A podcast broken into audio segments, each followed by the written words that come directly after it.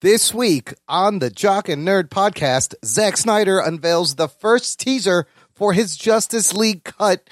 Warner Brothers announces a big virtual event for August as they push back release dates for all their big movies, and AMC Theaters revealing plans to open in July plus a review of the latest Spike Lee joint, The Five Bloods on Netflix, a very unique cameo shout out, and a whole bunch more.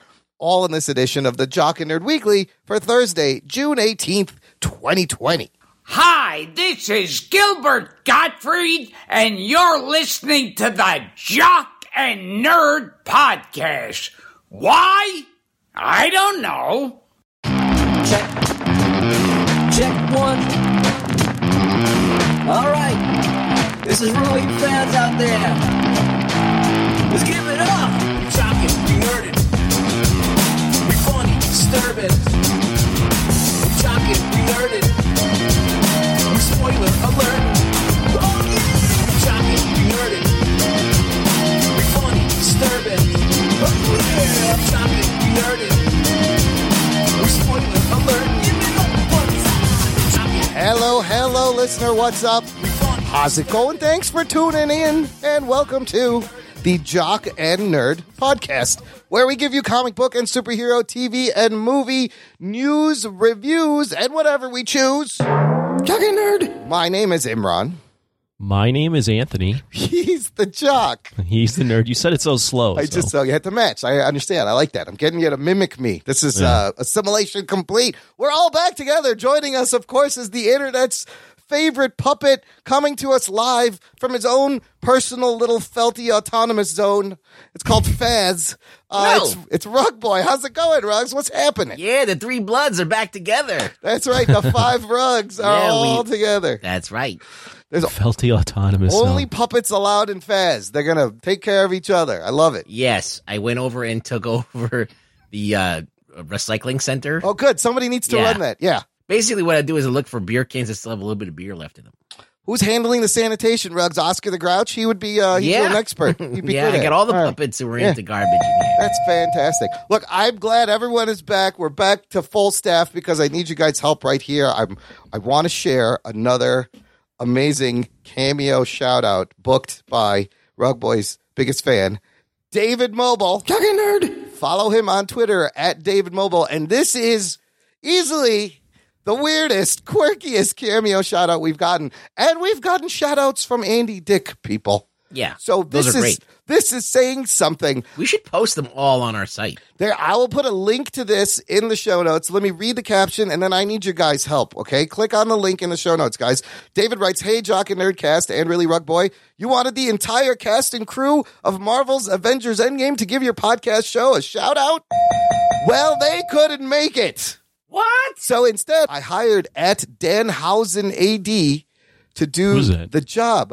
So this is from a gentleman named Danhausen, who I did a little snooping. He is uh, an independent wrestler from uh, Michigan and Montreal, is what it says in his Twitter bio. So both of you guys, before we hear what he sounds like and what he said, click on the thing. I need you to describe, tag team him, describe for the listener what this dude looks like. Danhausen.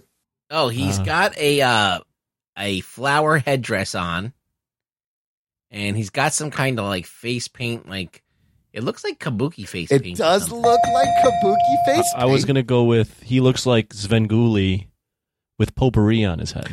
Yeah, That's well, also very good. an too. accurate I think that's funnier. description. A little Marilyn Manson with like a rainbow clown wig Yeah. kind of thing going on. So this is the question that I ask: yes, Am I more famous than the guy who's doing the cameo? Because I don't know who the fuck this is.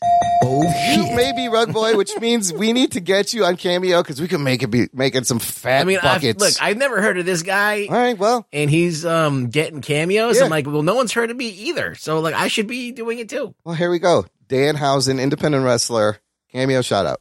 Hello, yes, this is Dan Housen with a special message from David the Great Housen for Jock and Nerd Pod. Yes, they want you to be part of the nation of comic geeks and film freaks. Join the blunt, no holds barred, outrageously funny banter from Anthony the Jock. Isn't that nice? Let's see who else is on this list. Imran the Nerdhausen. Nerdhausen. Nerdhausen. Yes, and the resident foul mouthed puppet. Rug boy. No swearing. No swearing, you get taken off the air, the podcast air. That's not Yes. true. Anyways, go to the Apple Podcasts of sorts and give a review so they can be officially Rotten Tomatoes uh, reviewers. Yes, they can go on the I- I films have- I and have a review thought them on with this. tomato scores of sorts. Give them five stars, I don't know. Anyways, there's only uh, about 50 or so away. Isn't that nice? Not too many. But, anyways, if you don't, up yours! Up yours! Oh my That's what I god. read off a list. There's lots of names. I- I have a th- I have an immediate thought. On Comment? this. Maybe we've talked about it already on the show. Yeah. It sounds to me like David Mobley actually is listening now I to the show think he does. Oh, well, because he that has information. First off, he knew he knew my name. I thought. Yes. fir- I think he thought my name was Jock. was Jock. Yes, he knows Right. all our names. The Rotten Tomatoes thing we mentioned at the very end of the Yes, show. I think he's Everybody listening. knows this. Holy shit, David is listening. Either that or he's he's got other ways. How about I just told him what to give him? Uh, oh, that could have been. Well, he is my biggest fan. I hate to That- ruin it for you. That also could have Wow. happened. He, he Okay. said, "I'm getting you a a, a a a cameo. What do you want him to say?" And that's what Ah. I, that's what I wrote. So he Damn did it, not David. listen to it. He No, did he not doesn't. listen. Okay. I, so he still. We, we- it is further proof he has no concept Oh my of what God. we're even doing. No, he just likes me because I'm Rug Boy. That's- He just likes things This is amazing. for whatever reason he likes them. I So, love that he loves you. But here's my Yeah. question: Did you guys think that guy was going to stop sound? gatekeeping David Mobile. Okay, Th- I, I like the idea of liking things for. for side no note, reason. Side note: There's this tight tight end that played for the Bears called Martellus Bennett, Yeah, and uh, he had a gamer name, and he was like, "My gamer name is Purple Dinosaur." And they Okay. were like, "Why is your nick gamer name Purple Dinosaur?" He's like, "Well, I like the color purple, and my favorite animal is a dinosaur, so I put the two things I like together. makes sense. Purple dinosaur Why not? reminds me of David Mobley. Just you, you like something, and you don't know really why you like it, but you like it, and you you stick to it. Yeah, I don't care. Danhausen. Listen, I love he's Danhausen. uh, he's putting his money where his mouth is. Yes. Amazing. Look, check out at Danhausen AD on Twitter. I did not think he was going to sound like that, but that's probably one of the weirdest cameos. I love Imagine I love it. That's Danhausen's fandom uh, doubles because he's been on the show. the first time we've actually done someone a solid. it. We got to get Rug Boy on Cameo. I will work on that. In the meantime, let's get to the news. The Jock, and Nerd Podcast. Oh my God, who wouldn't want a cameo shout out from Rug Boy Rugs? We got to do it. There's pets on there, there's animals that just sit there and people pay for them. It's ridiculous. You should be on there. Okay. Okay. We're going to pump it up. Uh, Zack Snyder's uh, Justice League, guys, is going to come out on HBO Max 2021. He just put out the other day a teaser for this thing. Holy shit, it exists. There's some new footage. Uh, it's a real thing, or at least, you know, um, um, 40 seconds of it is here. So uh, I was pretty excited to see this. It is just a quick scene of Gal Gadot uh, discovering what looks like uh, ancient paintings of uh, Darkseid. Is that what it Yeah, is? it is. Uh, and then it cuts to uh, a big war scene where you see Darkseid in the middle, possibly on Apocalypse. Uh, thoughts? No, I think that war scene. Just remember that flashback scene Oh, where they yes, had it where on every- Earth. Yes, where the Atlanteans and the Green Yeah, Green Lanterns that's were what it there. looked like to me. So he should have been there. Um, what did you guys think of uh, this? This thing is uh, it's real. It's coming. I'm excited about it. And I mean, not in like a like a fanboy way, but like I'm just to see something different Yes. on TV would be nice. To see a different version of this movie is going to be very interesting. I, I thought it looked good too. I don't. I still don't think he's going to make a good movie. but Yeah, I mean, the, the hope for that is very, very peculiar. Look, if he give us gives us something that all of us geeks can argue about in a I, fun, I- I civil like nature. the idea. I don't know if this is from the comics or not, but I like the idea of there being ancient scripture on Darkseid. Oh, it it yeah. kind of distinguishes him a little more from Thanos because Thanos didn't have that. You know, they they look so much alike, and even though Darkseid was the original, Yeah. everyone thinks Thanos is Thanos, and they'll think Darkseid is the ripoff. but Darkseid's more rooted in history. I like the kind of the Latin letters that kind of spells out apocalypse. Also, this painting of Darkseid looks like it would be great on like a craft brewery IPA label. I was like, oh, you should make a beer out of that. That's fucking dope right there. Looks looks like a craft beer Yeah, label. does look like a craft beer. I would buy it. Darkseid Brew. Uh, so that sneak It'd peek, probably have like a coffee flavor to it, right? a little, it would be dark. Or It would be like a chocolatey. stout. Mm, chocolate dark side stout from the dead. He is hilarious, by the way, on that Harley Quinn show. He is in it. no, you're, you're still watching. That. It's fucking great. It's so good, dude. I love quarantine. that Harley You would, Quinn. but the thing is, you would watch it even if we weren't quarantined. No, I would. It's it's I fantastic. know. It's hilarious. It's got uh, uh, what's his name, JB Smoove as a talking plant. I mean, you can't go wrong. Ron Funches as King Shark. It's just inspired, brilliant casting. Um, so uh, it's interesting. We got this quick look at HBO Max, and I think we're going to see more in August because earlier this week HBO and Warner Brothers DC announced a their own virtual event that they will be uh, featuring 24 hours on August 22nd of this year. It's called DC Fandom, uh, featuring cast creators and key properties, including Wonder Woman 1984, Aquaman, The Batman, and the Snyder Cut of the Justice League. This is going to be like a global online event just for 24 hours. Everyone is invited, and uh, all DC's TV movie properties. They're probably going to reveal new trailers for shit. Um, there's six like programmed areas, uh, and it's going to be available in ten different languages across the world. Uh, last week we talked about San Diego Comic Con is hosting a virtual at home event July 22nd to 26th. This one looks like another fun virtual event I'm looking forward to. Rugs, comment on this.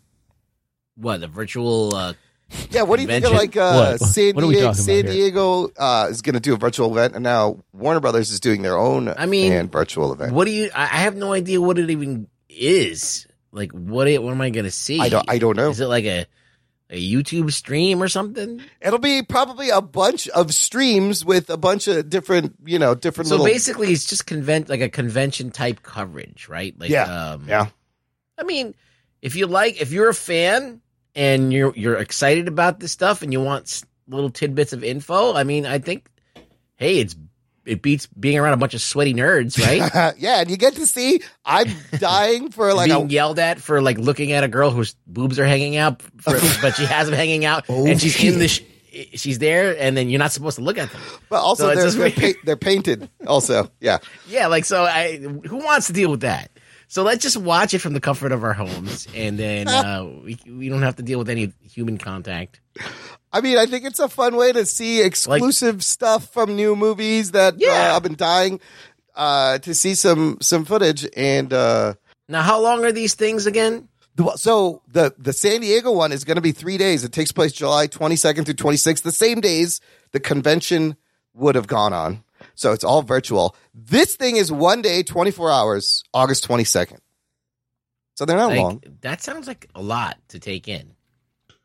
Yeah, I, I- I think we talked about it last week, and I said that I wouldn't make it appointment viewing, but if there was something cool, then I'd make my make my way over to, to see it. Then I mean, I think they'll draw a lot of people by saying, I just was "You- gonna wait for the YouTube clips. Yeah, it'll be, uh, and then it will be on YouTube. It'll be chopped up into little digestible doses. You know, I've have you guys. I felt like DC's been doing a lot of things with this HBO Max and Warner Brothers, and they're announcing this and that. And Marvel has been pretty quiet, even through like the obviously they they got they can't really do anything, but yeah, what what can they do? I then? don't know. It's just like I, I want to see some new Marvel content or a peek. How are they going to do that? I don't know. I guess it's not.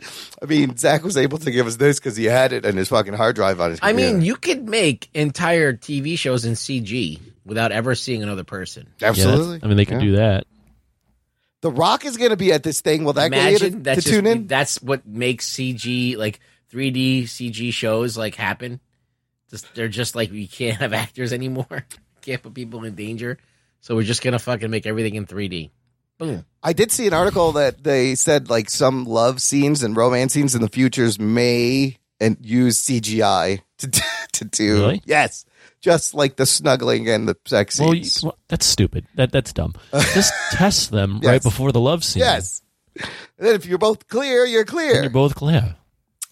I guess. Or I don't care. I don't, I don't even care. That, that that's so stupid. The I'm excited for these fan virtual events. I want to see fact that some. we called it a love scene too. How how old are? It's a love Well, you're scene. you're 75, I'm- so I'm- I that don't makes know. sense. I like why the you I used to called it a call love it the scene. naked part. the nudie bits.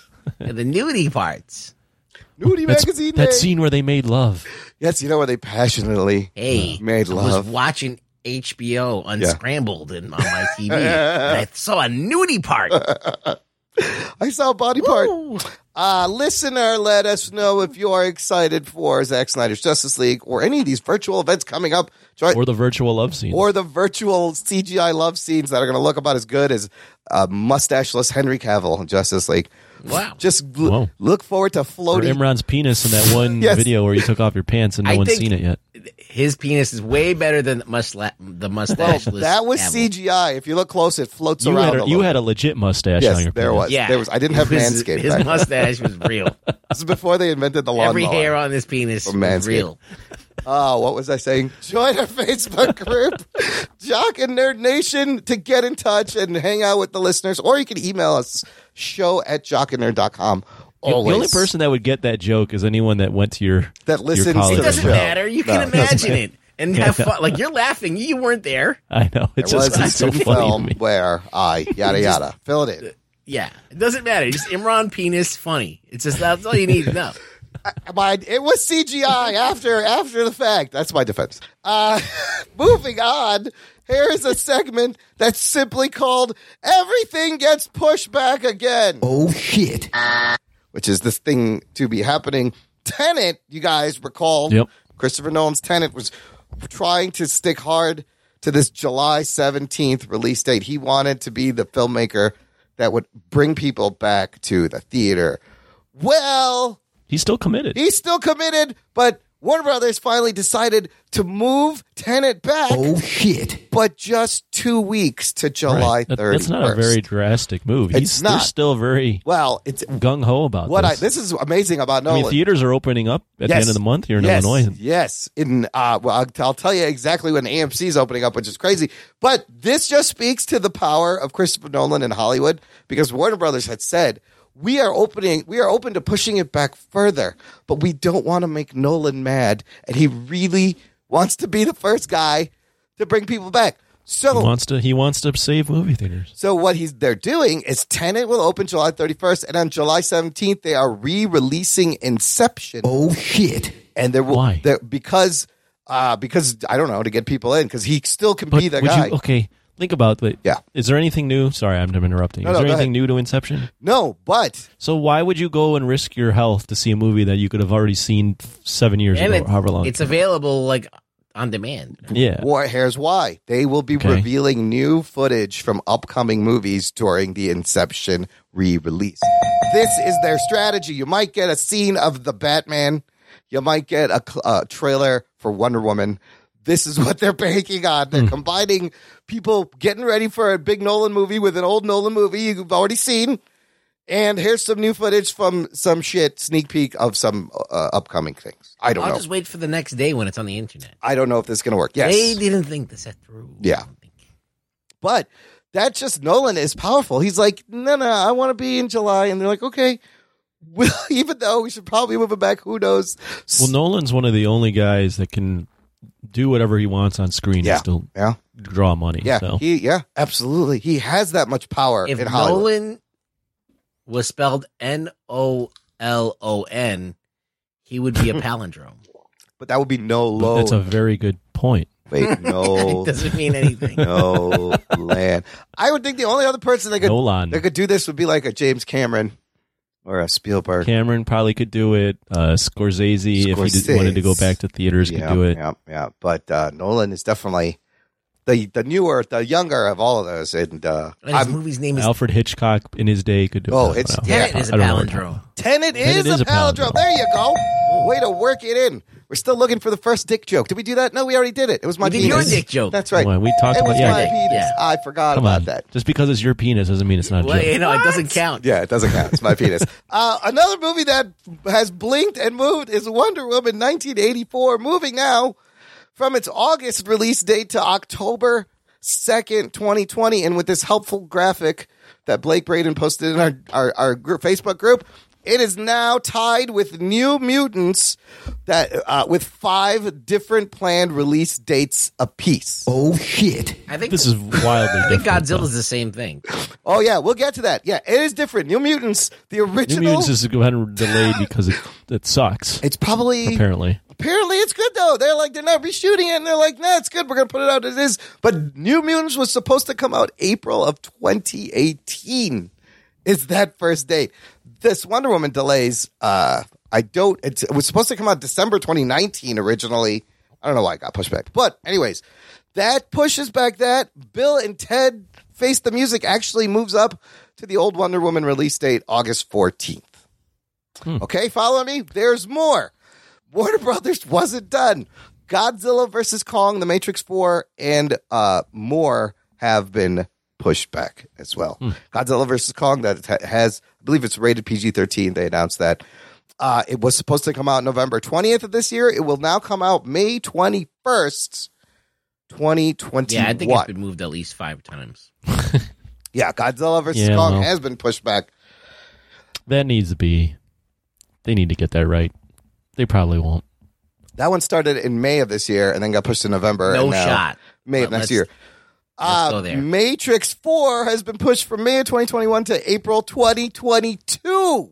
Whoa. Yes, a whole year. Oh, shit. A whole, so they just. F- Like, they, I guess because they're just not done filming. Mm, yeah, probably. Now, did yeah. you say whoa because you, or was it a Keanu nod? Whoa. No, Well, I was legit. Well, you were probably Keanu. Whoa. Well, yeah. well, well, they're just they're just spreading out the Keanu Sans. We'll get Bill and Ted, and I don't know if John Wick uh, is still coming out the same time, and Matrix Four, and then some other movies. So basically, if they can open movie theaters, these dates might hold. Now, as we were just talking about, this was just released today. AMC planning to open July 15th. And al- also this week, Cinemark and Regal also said they're planning to open mid July with, you know, safety precautions, a reduced seating capacity. So AMC wants to resume operations in 450 of the 600 locations on July 15th and expects to be almost fully operational by the time Disney's Mulan debuts on July 24th and Tenet on the 31st.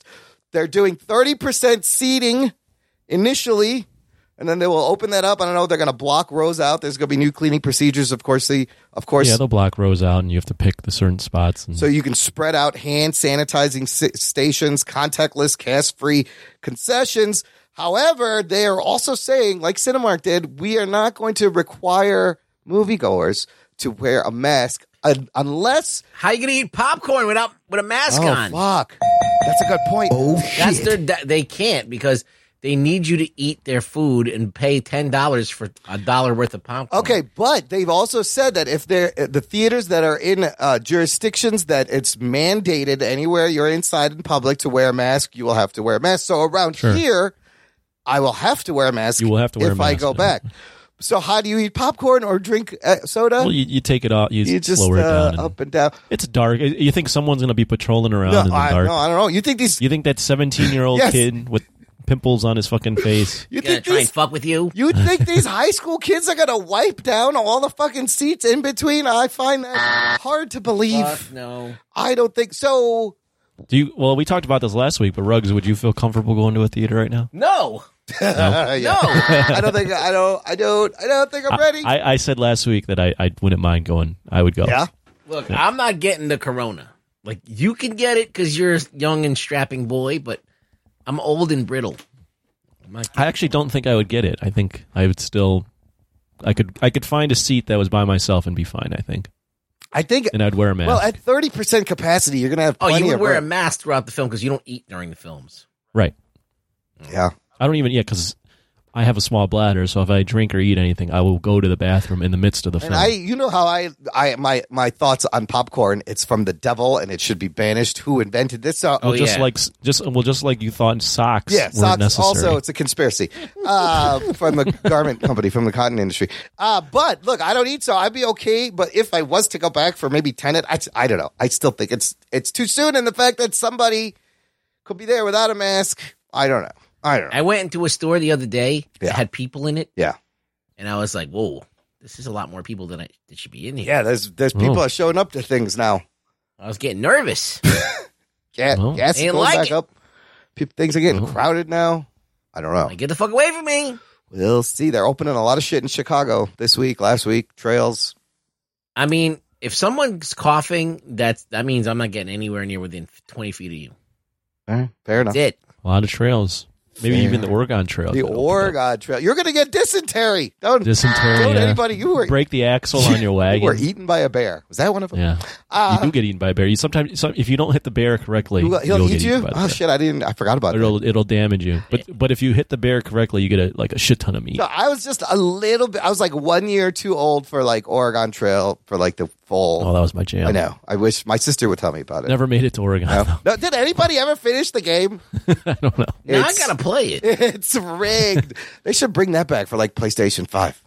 PS5, absolutely Oregon Trail, ray traced, full rendered. It's called Red Dead It would Redemption. It, be too racist. probably would. You can't- Yeah, I guess it would glorify. Uh, I don't know. The North. eh, I don't know. I got nothing. I don't remember the story. Listen, you can make anything racist now. Yeah. You It's true. can. It's true. Just if I- you I if mean, you try everything hard enough, kinda- you can. Everything you could find a tie to something that Yeah. was bad. And they're doing it. Gone with the Wind. Did you guys see that's off? Yeah. of Vacant Yeah, Hill? Gone Are with they the going to Wind put is it back gone. with a warning? They're gonna put it back. I- Yeah, we talked about this last week, but they're gonna put well, it back with a uh, warning. uh, here's everything What is about writ- Gandhi? Ga- Gandhi. w- Look, G- Gandhi is an incredible movie. Yes, Ben Kingsley is Not is Indian. that? not Indian. He's pretending to be Indian. He was tanned brown to look Indian. Oh yeah, he's English. What? yeah. But is it, doesn't isn't he, He- part? Doesn't he have brown? I in think him? he No. does. I think he's like maybe some Middle Eastern in him. But the dude becomes Gandhi in the movie. It is unbelievable. I suppose I they do could have not, hired an Indian I, guy. I am pr- protesting Gandhi. God damn it. That was one of my It's favorite movies. racist. I haven't Gandhi's seen. racist. Actually, I haven't seen Gandhi since I was like in. And he sleeps with little girls. There's pl- what the fuck? There's plenty of Indian actors in the movie though. They're all in there. Anyways, Anthony, you know what else got pushed back? I, I I'm I'm ready for I this like one. I'm the a big Oscar guy. SJW rug boy. It's my favorite. is that your new persona? Jesus Yeah. Christ! Get this. It's like he's a cinephile. Yep. I'm a an SJW. I see. We're all trend, I like it. We're all blossoming. Oscars 2021 pushed back by two months. It I hate it. it was supposed to be what? Lame. on February 28th and is now moved to April 25th, 2021. Anthony, I hate it. I'll tell you why I Okay. hate it. you're Mr. 'Cause I, Oscars. was a big Oscar guy. yeah, now. you were anticipating this. so they're going to include movies, I think, from 2021. As well, they should. They're expanding the No. window. No, it should be from the year. No, but the, If if, there, if Yeah, I a want fucking Anthony on- pandemic happens, Yeah. pick the 10 movies that still came out that year. that came out Wow, this you're year. a If purist. 12 movies come out, pick 10. Give it, give a chance. have to pick Fuck 10 it. of 'em. Give Birds of Prey a chance. Whatever. So Yeah. wow, suddenly he's he's the purist. Yeah. Suddenly Mr. Oscar Anthony is the purist. I and like won't, this. I like this new Anthony. Won't give I really Look, do. if I think if the thing Or you, well, here's the re- wait. Let, let me just finish Yes. my point. If you pick ten movies from this year and you p- go like legit from the year, Yeah.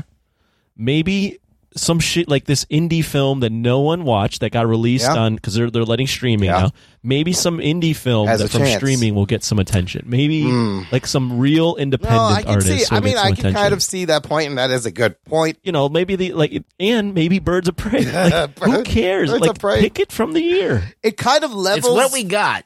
Yeah, t- pick what you got. on one hand, it levels the playing field if you kept to the calendar year. But they're Right. like, there was a pause for months, so we're going to extend the window. Well, th- they're doing it because all the film festivals are in the fall, and They're all gonna that's be when all the virtual. real heavy hitters are supposed to come out, and none of those are going to come out on time. oh. So they're like, "Well, we're going to have a shitty roster, but fuck it, have a shitty Yeah, roster but this year." sometimes you got to pick out of the shit movies. Like what? Or maybe it's not It's a not, shitty yeah, roster. Maybe yeah. you actually give some attention to some movies that wouldn't have gotten any I attention. think you can argue there's been some amazing streaming only movies released this year that should get the attention that's taken away from just because they've Hey, been listen. in the theater. They were there for us, right? When no entertainment was there, Yeah, streaming entertainment was they there. they for us. really were video So on let's demand. fucking congratulate them.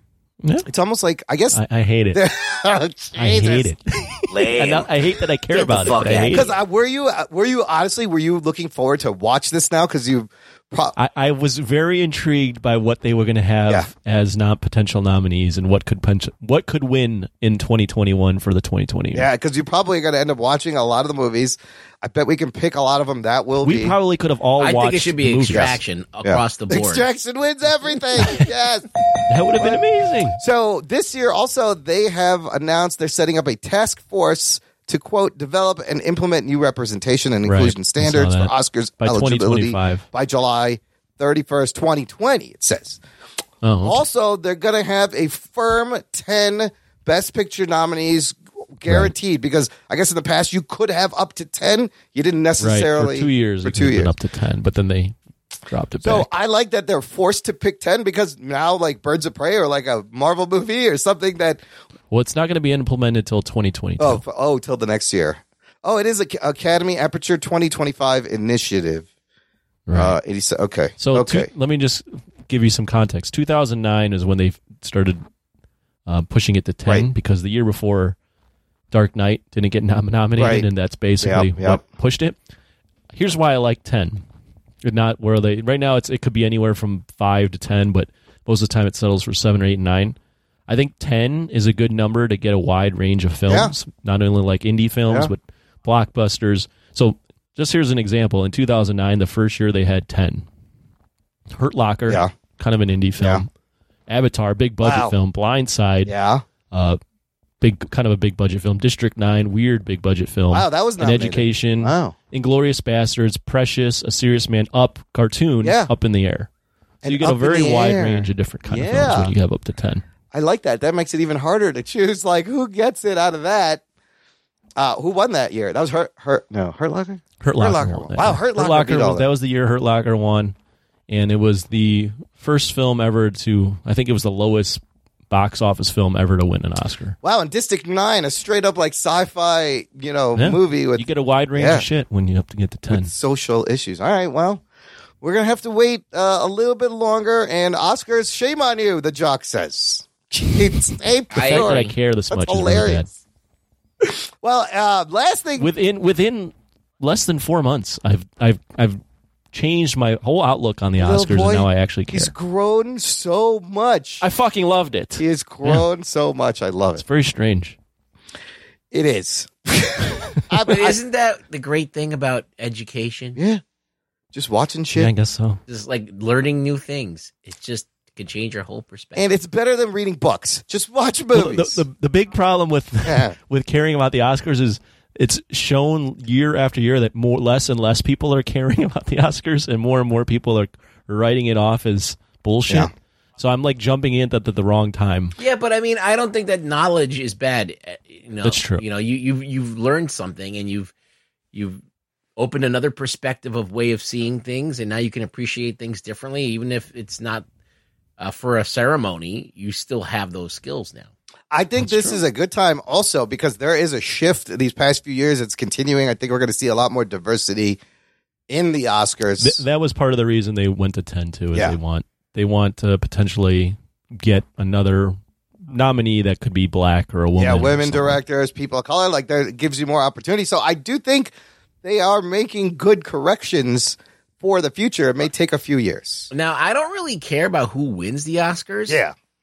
I just think that getting nominated is good to actually bring attention to a film. Oh, absolutely. and absolutely I Best think that marketing. that's the most important Yeah. thing is that Yep. oh, if I watch the Oscars, I'm not. I don't really give a fuck who wins because I think that's all a bunch of bullshit. It's subjective, but I'm like, oh, these are the things that they picked. I wonder why they picked them, and and Hmm. sometimes it's political, and sometimes they actually deserve it, and um, it's always interesting to see what they they shine a light on. I, I love there is a I was just going to say there is a financial benefit to getting nominated if you like release your film and you still have it released while the Oscars are happening you there is a, a considerable bump in sales Oh yeah, yeah. Because like it happened to Parasite. Uh, it was still in theaters. Oh, yeah. And you could put it on the poster, and it's the best. fu- And it gives you a nice list of movies to go and watch. I love watching the Oscars and uh, like watching the movies and just being like, he should get it when they do like Best Actor, trying to guess and being so you actually wrong. have cared in the past I've cared many years of the Oscars. Wow. Yes. Oh yeah, me too. Oh yeah. wow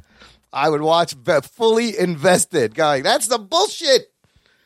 Highly I try recommend- and watch uh, uh, as many Oscar movies as I can. Yeah. That I'm interested in. Yeah. Mm. Like if I really don't feel any interest towards something, I probably won't check it out unless like it's on cable or something, and I come across and go, "Let me give this about ten minutes," and then if it hooks me, then it hooks me. So Yeah. Okay. Last thing in the news, Anthony. I threw a jock thing in here Oh, thank you. because this is crazy. Do you know? Is this the NBA is going to finish its season inside Disney World? Oh shit. Yeah, I knew This that. is a thing. What are the? I got some crazy details. What do you know? What are your thoughts?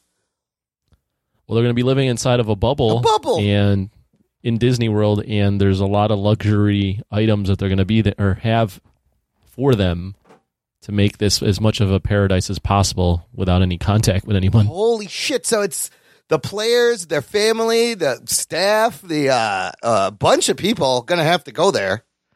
Uh, it says here they're going to regularly test people, and if someone tests positive, they'll remain uh, in isolation for 14 days. They'll have to t- test again. They're going to use video technology to help with contact tracing. So they're going to fill. There's smart rings that will tell you if you were in contact with someone. Uh, of course, masks and stuff. But here's the part. This is the part that really bugged me. The teams will stay at three resorts. So Disney of course, loving this. They need the fucking business. They need people in their resorts. They're staying. Part of the amenities is they will get movie screenings, including unreleased Disney movies. Like they may actually get to watch Black Widow Oh shit. before anybody else. And I'm like, okay, hold on. This is not fair now. Now I'm now I'm upset at the fucking Disney World NBA bubble. yeah, They Oh. got everything already. they got food teams, uh, culinary teams there, and uh, th- it's kind of crazy. so it's a giant bubble. Yeah. It's kind of like a biodome, and there's no Polly Shore. What- Is this going to work, Anthony? What do you think? No, It's going to be a very interesting experiment. Um, if this ends up working, it could be really huge for sports. Florida is seeing an uptick in that's the problem. cases, That's the problem. but this bubble, It's a bubble. I'm interested to see how it plays out. This is legitimately what is it, the Truman Show? Yeah, yeah, where everything's but with, controlled. with s- tw- uh, I think it's like s- 24 teams, yeah, something like that. So wow. it'll be interesting. I don't know. So it will be a closed, uh, monitored, surveilled environment where everything is filmed. Uh, nothing is real. It- it is kind of like a surveillance state. It, Because totally everyone is. has to do things at certain times. They can only go to certain places. I But they're volunteer as getting paid tribute. millions. I put by volunteers.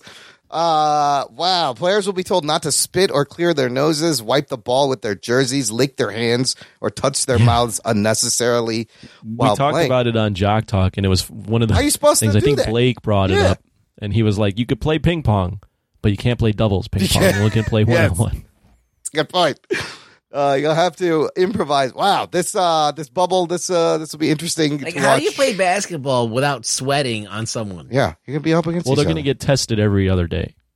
Must be nice. So if you get if you test positive, then you'll. Be nice. They got tons of tests for and them. the- theoretically, you shouldn't get positive because you're living inside this bubble. so, and is there a thing where some uh, is it required for players to show up, or they can opt out of it? You so yeah, that's all one of the negotiations is there's players that they're figuring out what what if a player doesn't want to do Yeah. it because he's he's has an autoimmune deficiency Sure. or his family that are in danger. Meanwhile, I saw like MLB players and football players testing positive here and there. So, Yeah, uh, Still, it's- uh, it hasn't gone I don't away. know, yeah, and the sports really haven't started. Really, sort of, they have, I guess. I don't know. This could be interesting. The bubble's great. Well, gang, My balls was hot. you know what that sound means. time for a break. Time for our uh, shout out, our sponsor for for Oh, this well, month that, and this yeah. episode. Manscaped, Anthony, you went to uh, you last week. You said you, you're going out to bars. Things are happening. You got to be all Yeah, Groomed you when you know, go you out. go out to bars and you might meet that lucky number one or number 2 Uh-huh. or whatever the hell that person Ye is what? to you, and you take them back and they see the Amazon rainforest down there, and you're in trouble. They So won't make love with you then. Oh. no, Go back to making love. Oh I don't think you were shit. ever making love at that point, but the Lawnmower 3.0 can definitely put you on your way to getting closer to that love. So I'm a big fan of the Lawnmower 3.0. I oh. know Imran er, uh, owns one as Oh, it's well. and he fantastic. likes to shave his balls in the middle of the night with just the nightlight on from the lawnmower 3.0. oh? you want to talk about yeah, that? lulls when I can't sleep at night and insomnia is hurting. Uh, a nice ball shave, a nice tingle puts you right to bed, people. Just Especially in the dark. Yes, and that's why you need that LED light and uh, the Right. ceramic blade doesn't get hot, get hot. It's, got a And it's US great because yes, Imran's got to shave the front of his dick too. I gotta draw something on there. It looks like there's a bat symbol. Imran's the only guy in the world that has to shave his head on his Yeah. penis. I'm, I could be a Wolverine. I could be a werewolf. Anyways, we've got a code just for you, listener. Visit manscaped.com. Use the promo code Jock and Nerd. Jock and Nerd. You'll get 20% off and free shipping. And I mean, these are high end, beautiful grooming products. If like Apple made a gr- male grooming products, this is what it would look like. This is how nice these things feel in your hand uh, and uh, make your junk look good. So there you go your balls. Well, thank you. Rugs, shave your balls for me, will you? Okay, yeah, I'll send you this, this clippings. Send me the before and after photo. Can you donate the clippings to someone that needs hair? Yeah, oh, they can make a wig out of that. Yes. Yeah, Right. there's lots of yeah, I people. got a lot. All right, down there. great. Yeah, but manscaped.com, jock and nerd, 20% off, free shipping. You you'd have like a grass clippings wig. Wig. Like a hula wig, a little hula dancer. Uh, that looks great. You get, did you get a new hair piece? looks fantastic. We just need a few more people use this Why is code. the length on your hair not longer than the millimeter? I used the number one blade.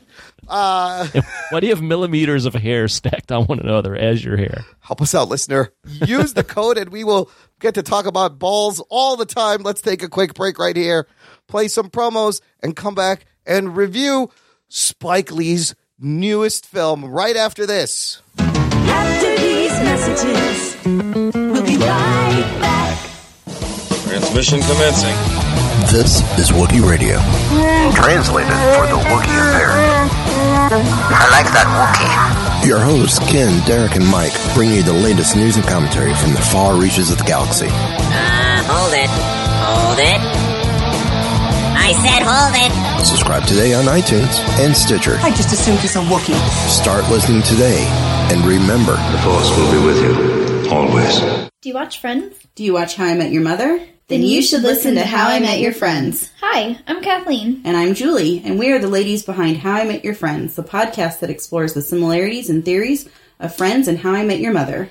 Every week, we watch an episode from each show and dive deep into the crossovers and catchphrases. So if you've ever noticed the similarities between these fantastic shows, come check out our podcast. You can reach us on social media at How I Met Your Friends Pod or email How I Met Your Friends Pod at gmail.com.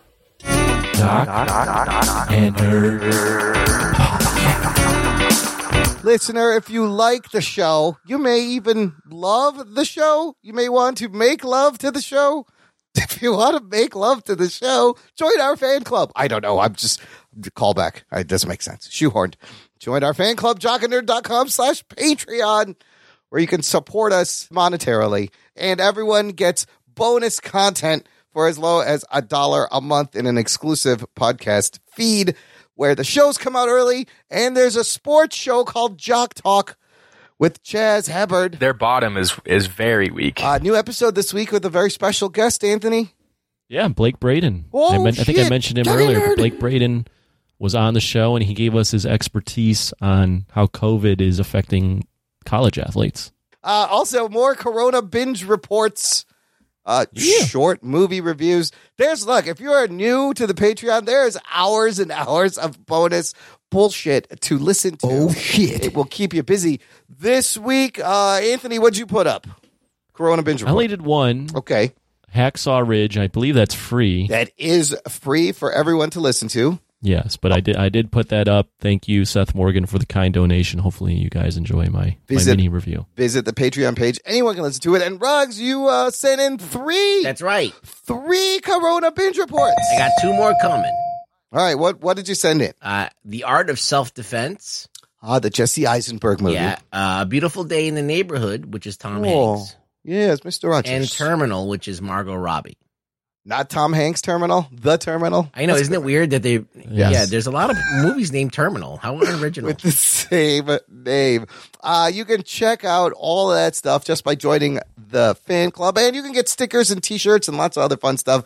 Jockandnerd.com slash Patreon. If you give us $10 a month or more, you can force us to watch and review any movie. We are not doing that this week because we have an amazing new movie from one of my favorite filmmakers to review. We're going to get right to it. It is The Five Bloods from Spike Lee on Netflix. Here is your spoiler alert. Strap yourselves in, you fucks. Spoiler time. This is Spike Lee's, uh, I counted them, 24th feature film. Yes. Uh, one of one of the greatest living directors we have on Rotten Tomatoes, this straight to Netflix movie is at 92%.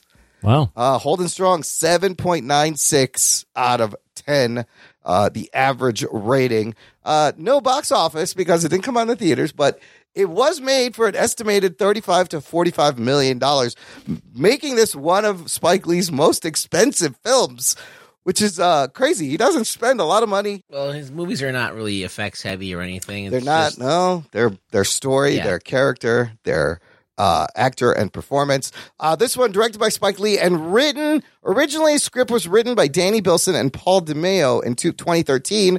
Uh, the script later reworked by Spike Lee and his buddy Kevin Wilmot, It was s- originally supposed to be about some white people. white uh, Vietnam vets. Yes, and he could- takes the initial concept and makes it from the black experience. Uh, him and Kevin Wilmot also wrote Black Klansman, uh, and Spike, I believe, gives us one of the only films from uh, the black view of one of the only Vietnam movies from a black veteran point of view, if you don't count Dead Presidents in 1995, which was kind of about uh, Yeah, it's Vietnam, about black them Vietnam vets coming back. feeling fucked up by the system, and they have to Right. resort to bank robbery and stuff. So it's not the only one, but it's this is clearly one of the most high profile. And you don't, you know, war movies are generally very much told from the white perspective. Anthony, you saw this most recently. Did I? I think so. You saw Okay. it. Yes, out of all of us, I'm saying. You're, It's fresh. So give us the patented jock plot uh, recap and then just go with your opening thoughts into the movie. Sure.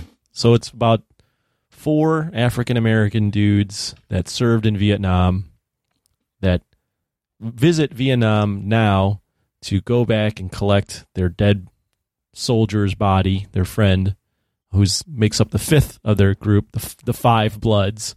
And in addition to getting his body, they also are looking to rediscover the treasure that they have found uh, back in Vietnam that they buried, and they want to lay claim to it, and they run into some obstacles along the way.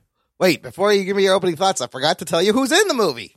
Oh, okay. It's important. This movie stars Delroy Lindo.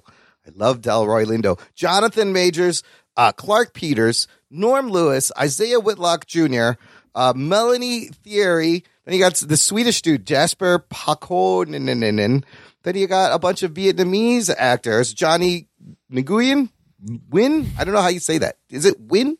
Win. It's Win, right? When it's NGU. Yeah, it's Win. It's Win, Johnny Win, Lamb Win, and Jean Reno, the uh, professional hitman himself, and also Chadwick Boseman, very important, playing Storm and Norman.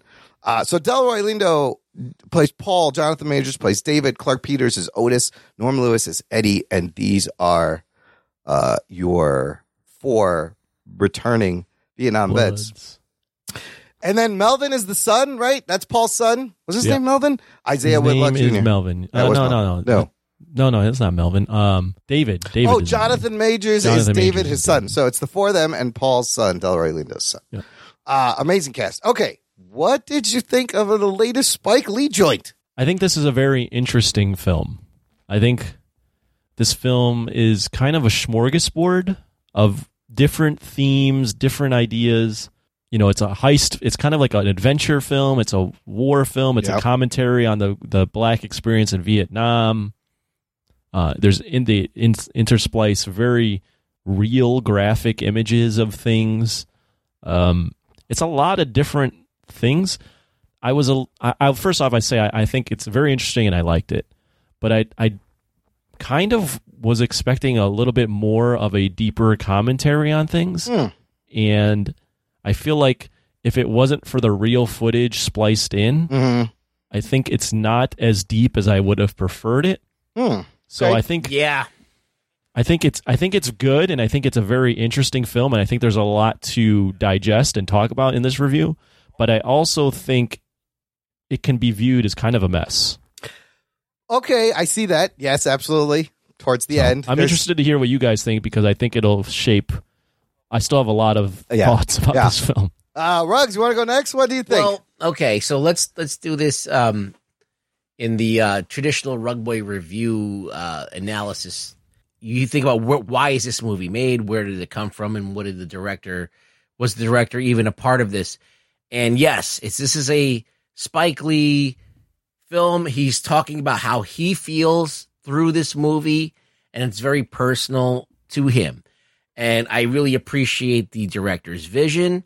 I really think that um, he created something that was very powerful, but I also agree with Anthony. It is very sloppy and disjointed in places. And the fact that, that if you take that footage out, it just becomes a regular kind of mundane movie with with, with some powerful things in there. But I Mm. think that what really lends is the history, is the actual true deal. Like that's what really gets you to stand up and feel. Like when I saw like and I was like, was that necessary? With like I'm watching this movie, I'm like I'm I'm watching a movie about this fake story about people that didn't actually exist going into and they're using this story to tell um, important things about history and about uh, and about this experience. But then I'm subjected to seeing like a dead kid yeah. and I was like, "Whoa, I I don't like this. I Yeah. don't like that you're that you're subjecting me to this. Um, it's not you're not. I feel like they're not really playing by the rules, but it's. I guess that's what he's doing. It's he's meant not to playing. make you uncomfortable, Yeah. though, maybe? yeah, I know, but it's just like uh, it's faces of death. Like I don't want to see that. That's. I feel like that's. I felt like that was in. Um, I don't know. It just felt like wrong for me to see that. Like not. I don't click on those things on YouTube. Yeah, I don't yeah. go to see those movies. It's Yeah. like all of a sudden if I went to took my kid to see a Disney movie and then there was a fucking blowjob in the middle of it. It's, It's- like yeah. I felt like it was just like all right, this is like uh um it's you know, even if it was a cartoon blowjob it'd probably be better. um but um if it was a real people blowjob. Mm-hmm. So uh, basically I'm going to see a movie about a fictional thing Yeah. and then being uh and, and I feel like these things were like a little bit too much. Yeah, but that's Spike Lee. That's Spike Lee movie. you know I he's going to but, do like, I feel I feel like if I knew about that, I probably wouldn't want to watch this film. I would have like I don't want to see dead kids ever. Yeah. Like I don't want to see dead that. There children. maybe should have been a little bit of a warning because some of the Yeah. images that pop up are Uh, it's tri- it extremely triggered me graphic and shocking. It, it, it triggered me, and now I have this image in my head I could never get rid of.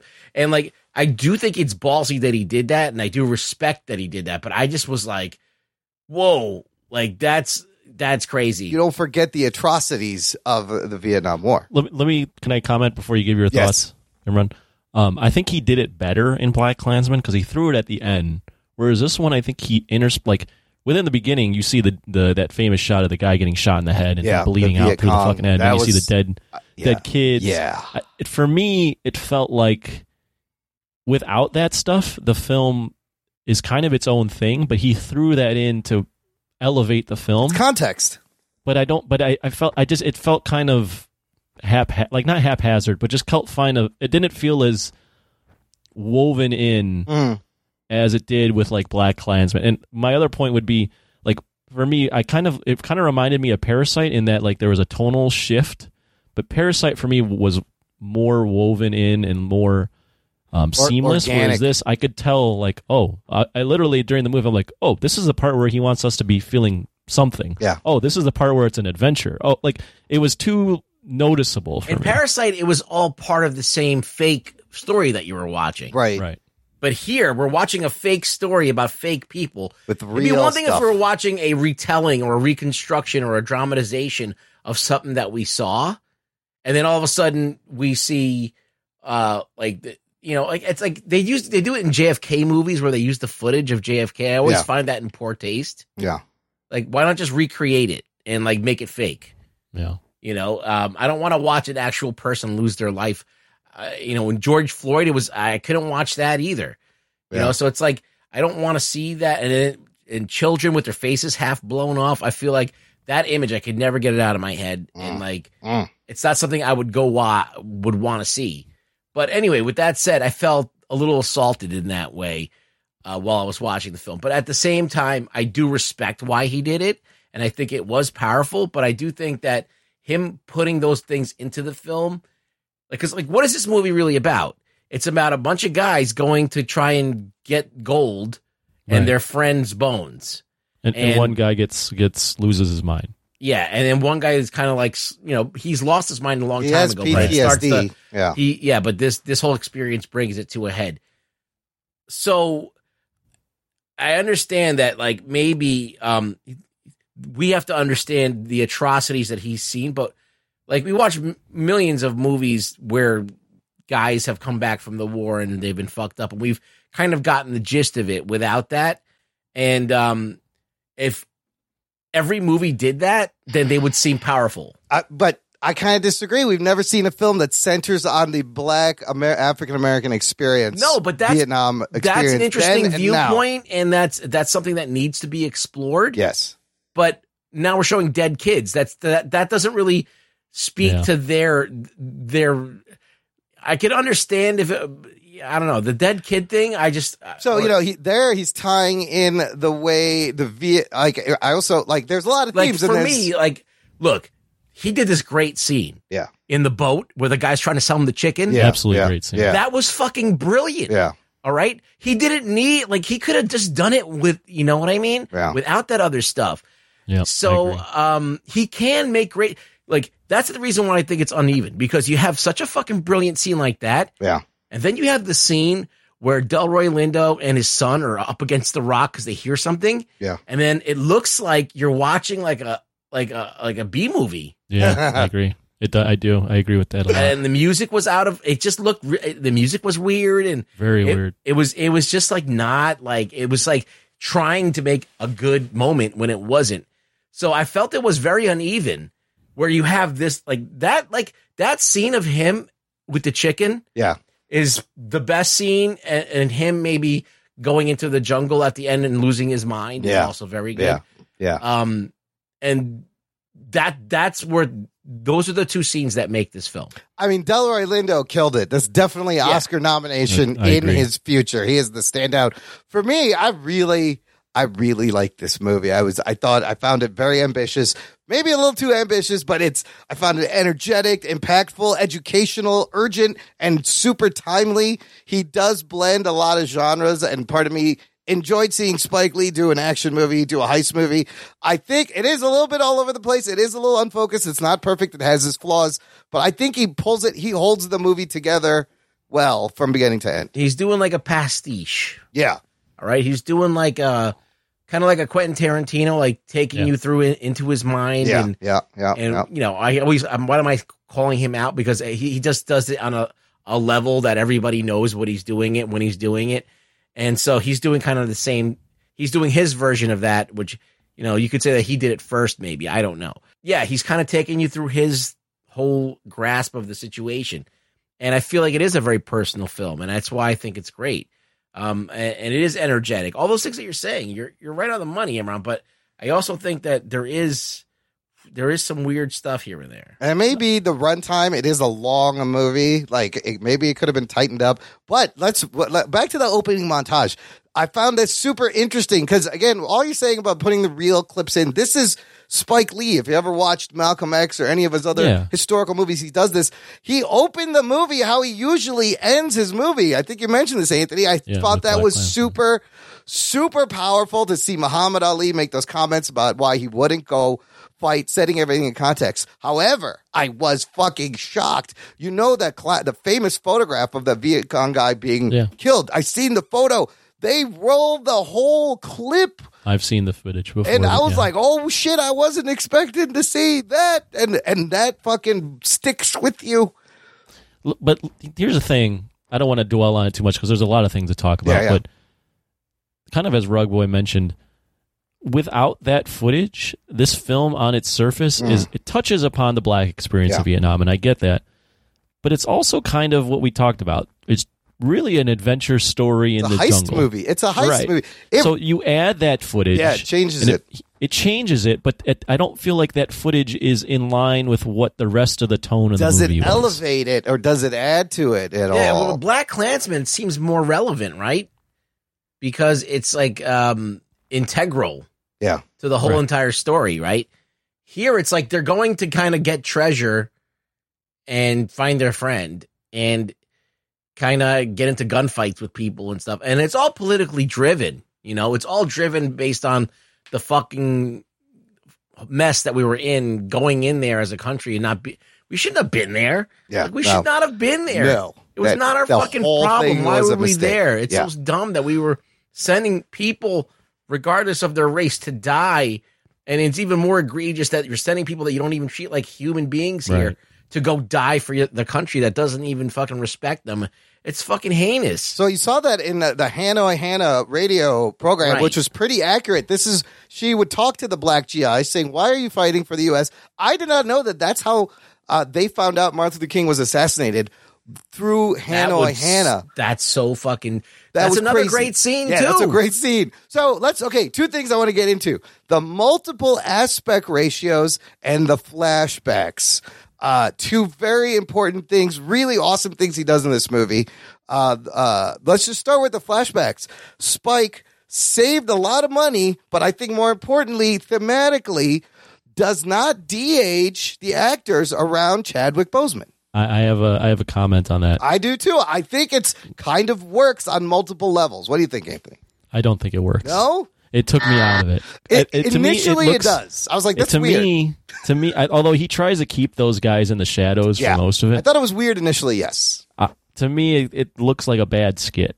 I think to me, when you watch the movie, you realize the war never left them. These guys never left the war. This is the flashback as a memory. This is almost how they see themselves back Well, then as they are now. They I can understand still what do he it. was trying to do, and I'm okay with it, I guess. But like, I was like, okay, that's a weird way to go about it. I would have liked to feel that friendship and seen a more innocent side of them, Mhm. and seeing this kind of like young version of them. before. yeah, and Yeah. I feel like that that vulnerability is not there.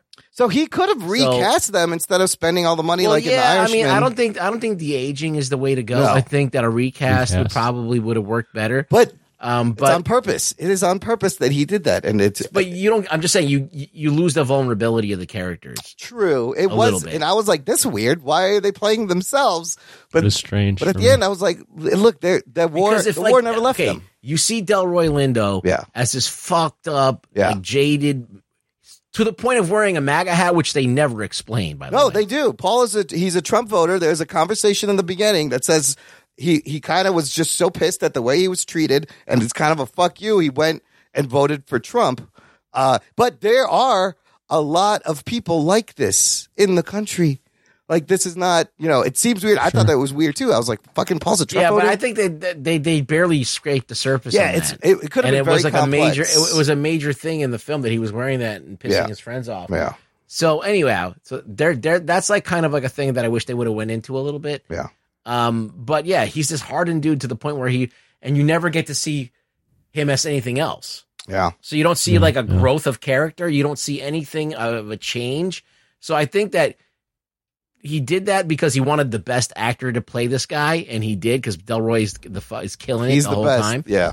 But at the same time, now we're kind of robbed of the experience of him being this vulnerable dude and kind of growing and being a different Mm. thing. See, I think you get the relationship from how they talk about Storm and Norman. They they go, they go he was our Martin, he was our Malcolm, and this was a guy that clearly they looked up to that would tell them what to do.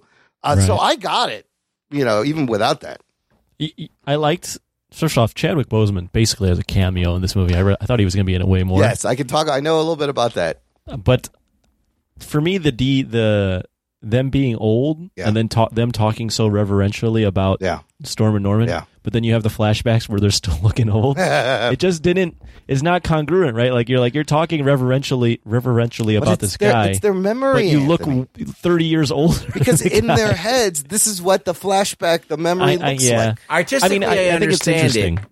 but I understand it from an artistic standpoint why he chose to do that, and it does. He, as I said, he basically wants to. You see, they ne- that they've never, they can't ever go back to that innocent person that they were. Yep. Yep. All right. Yep. And that's a statement. So, but you know, you make a choice. You, you're making a choice, and you're you're you're choosing one thing over another. So, is that choice is that choice the best choice or is that the choice that is going to make the best film i don't know i don't know i have no idea what we would have gotten but i just know that i'm not 100% behind it i'm just like kind of like i'm gonna i'm gonna say about like 70% behind it i'm like uh, It's. Hmm. I mean, that's the thing. I'm mo- that- mostly behind That's it. the ambition of this movie. Like he swung at it. You know, he Super swung for the ambitious movie. fences. He's like, "Fuck it, let's do it." and i respect that Yeah. i respect what he did but you know we're talking about a film we're analyzing a film Sure. Yeah. so- No. Of course. I, I would agree. I I think I actually am going to give this a good rating. I s- I al- also very much respect everything I saw on screen, and I was like, I haven't seen anything really like Yes. this. So I, I I respected that. And Rugboy mentioned the scene. First off, Delroy Lindo is amazing, and he should definitely be in the consideration for an Oscar. But the scene with the the chickens on the boat is fucking amazing. Yeah. Also, I mean, the scene where the dude the the dude that's um rich, but then I forget what his name, but then isn't isn't really rich and blows up. Oh, yes. the movie flips on a dime That's right there, and I great, go, dude. holy I- I shit! think that was yeah, that, Eddie. Uh, that him being with the arms off didn't look good at either either. no, of them. that It was looked- convincing. that looked really so, like, bad. Okay, that's That did another look thing. really bad. I'll that's give you that another thing. much. After you show a real dead kid, Yeah. You show you this, can't like, have bad- shitty fucking He had effects. forty five million dollars to work with. That's You not can't. a lot. They shot on you location in can't do Southeast that Asia. in like a, a B movie like uh, setup. Can I just tell you another super tense scene for me because they set up the mine. The he meets the people who remove mines, and then the Yep. fucking dude walking around with a metal detector. I was like, oh fuck, they they didn't bring those mine people in for no reason. I'm just waiting for him to Oh. fucking walk, and and that didn't happen. But I, when the guy picked up the gold, was walking backwards. I could I called it. I was like, oh, this is where Yeah, it's gonna Uh, def- happen. you could definitely feel something was Yeah. I, actually. I, even though I, I have a lot of nice things to say about this movie, No, there are Um, flaws, but there, are- yes. there's that that mine scene is super contrived because is. number one, first off, dude takes a piss, finds the gold. Yeah. the kid's Okay, son. so okay, this- that's yes. that's really random. But then Instantaneously, yeah. instantaneely finds the gold. First shot, look, Yeah, finds the gold. yeah. Second Yeah, thing, yeah. the kid, the son, David, Yeah. meets the the French lady who happens to be a, a mine disarmer. Yes, and then she Like, happens meets her the to night sh- before. Yes, Then they go into the middle of the fucking rainforest, yes. like fif- five miles in. Yes. And they run into them again just when they need Just someone when to he's help. with standing them. on it's the mine. super contrived. So- we would call this out in any goddamn No, movie. we have to call Absolutely. it out. Those are my two big complaints of the flaws is it was a few too many conveniences. So lazy. You're telling me where the guy decides to take a shit, that's where the fucking gold is? Yeah, I know. They I was gonna were say that on top too, of the but- mountain, yes. Anthony- here. You, beat you know me how to you it. solve the mine thing? Yeah.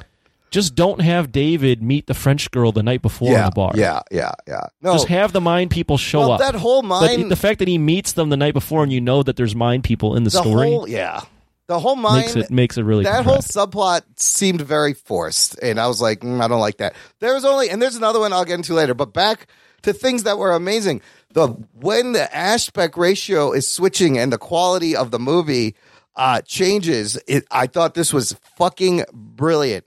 Uh, I'm just gonna break down. There was three to four different aspect ratios. When in the beginning, when they're in the present day cities, it's shot completely digital. They're doing an ultra wide letterbox. It's a 2.39 by one ratio, so it's super wide. Uh, and Spike did that because it was great for featuring the four leads in the composition instead of cutting the close-ups if you notice they're just it's always like the four guys in the shot the vietnam flashbacks this was gorgeous the cinematography should also get an oscar nomination fucking beautiful movie the vietnam flashbacks were filmed in 16 millimeter film in a square tv format 1.33 by one shot to look like news footage. It's grainy, handheld, high contrast because Vietnam was the first movie people watched on TV. It was fought on TV. Spike mentions that he watched this First war. war when he was little.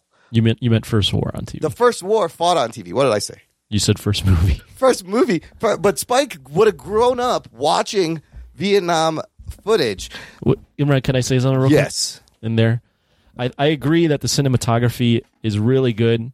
at times. Yeah. I Yeah. think it's super inspired in some scenes, Yeah. and then in other scenes, like Rug Boy mentioned, it looks, looks like a B B-movie. movie. Yeah, I'll and give I you also that. think Yeah. there's some scenes that look really tropical. Yeah. and some scenes where they're in the forest and it looks like they're shooting in California. They shot or all Oregon. of that in Southeast Asia, I believe, on location. I, I just don't think they, some of the some of the location sets didn't look right, and some of the cinematography at times Okay. is quite lazy. As, and then there's sometimes when it's spectacular. So then another spectacular moment when you get to the present day jungle, it opens, it's a slit and the movie opens vertically full 16 by 9 on my screen. It expanded, filled the whole screen and you have this beautiful lush uh, Viet- Vietnam mountains in the background. And then technically the fourth aspect ratio is that uh, Super 8 uh, handheld camera that he had on the boat.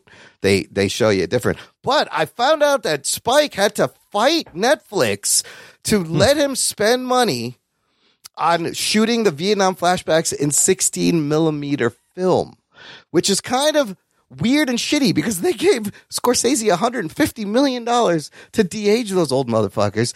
They didn't want to give him more than 45 million dollars. Here was the other tricky thing about doing it in film. This is why they didn't want to do it. First of all, like you said, they only had Chadwick Boseman for 2 weeks to shoot all his cameos. There's no lab in Vietnam to develop the film. So they shot everything and they did not know what it was going to look like until they had to fly it out of there and develop it. So the I think Netflix thought it was a little risky. Why not shoot it digital and make it look like 16 millimeter film? It's not the same.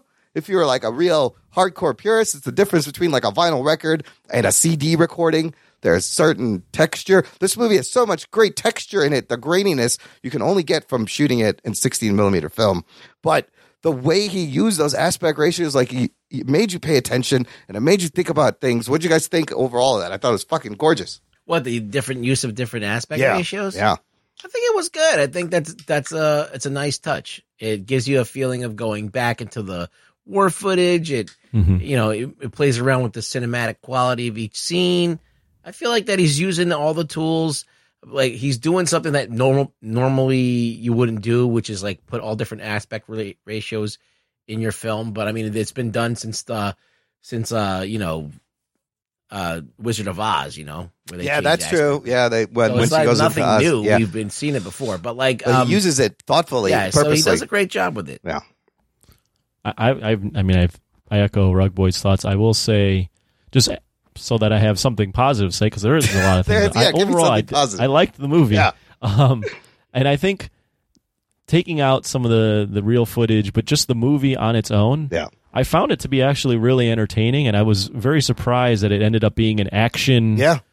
heist film towards the So back half much of the film. shoot- shootouts. And I would say that, you know, with it being kind of an original story, I legitimately throughout the entire film had no idea what was going to happen. I couldn't predict anything. I was like, oh shit, that's happening. Oh, okay. Now, oh, I, I thought they were going to hang out together. Delroy Lindo is going to be on his own now. Okay. Like n- nothing, I, I I couldn't really predict much of anything They that was find happening. the gold halfway through and the rest of it. Because then I'm like, that fucking gold is heavy. How are you going to get it out of there? Well, how are you going to sell this? What are you doing? But I love the stylistic, the Spike Lee uh, tricks that he has in his bag that he pulls out. I didn't like the fact that they immediately started turning on each other. well, that, so that's a like these nod- are like best friends, and then like they can't fucking figure out how to get. It's gold though.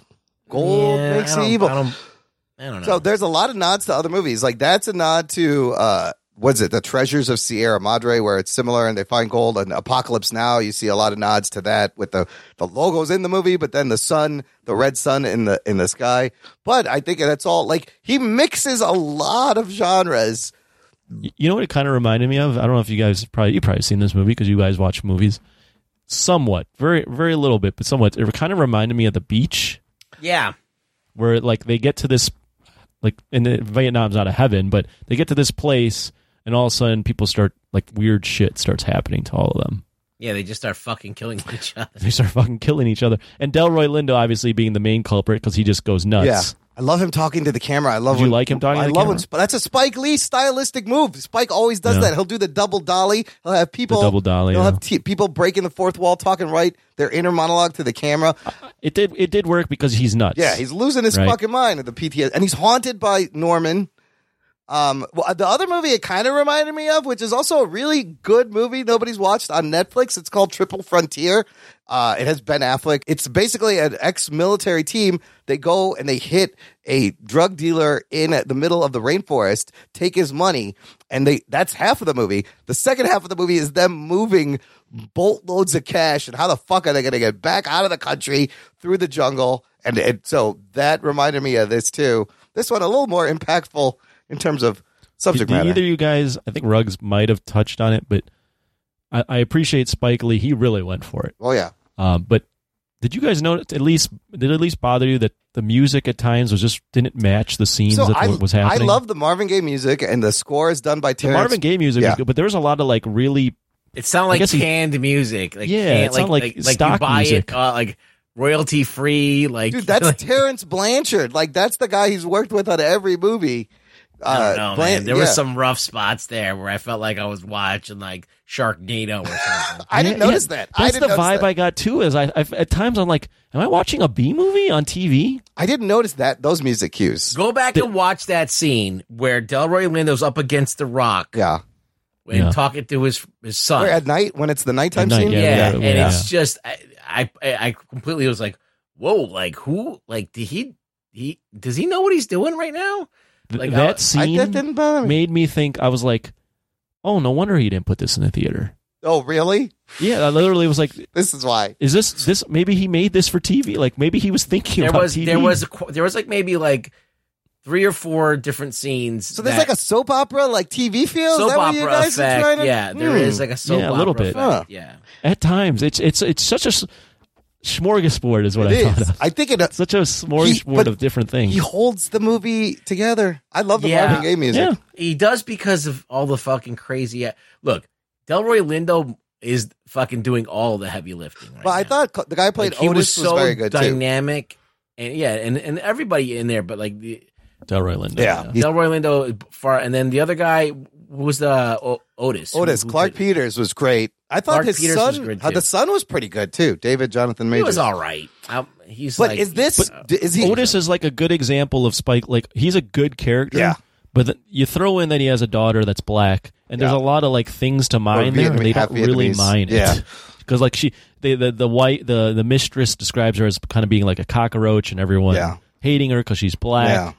But he just throws that in there, and it's not really like there's a lot of stuff where I'm like, oh man, I want more. Give me more I, of that. I liked some of the themes of the, the Vietnamese point of view, how they felt that these guys returning and how it never went away for them. And they were still like, GI, GI, you killed my family. Right. Like, that was another great thing they could have explored, but it was just kind of surface But there. I think that, that at least it was there. Yeah. he did have it there. yeah, needs and to it be was there. cool that he he put that in there. Yeah.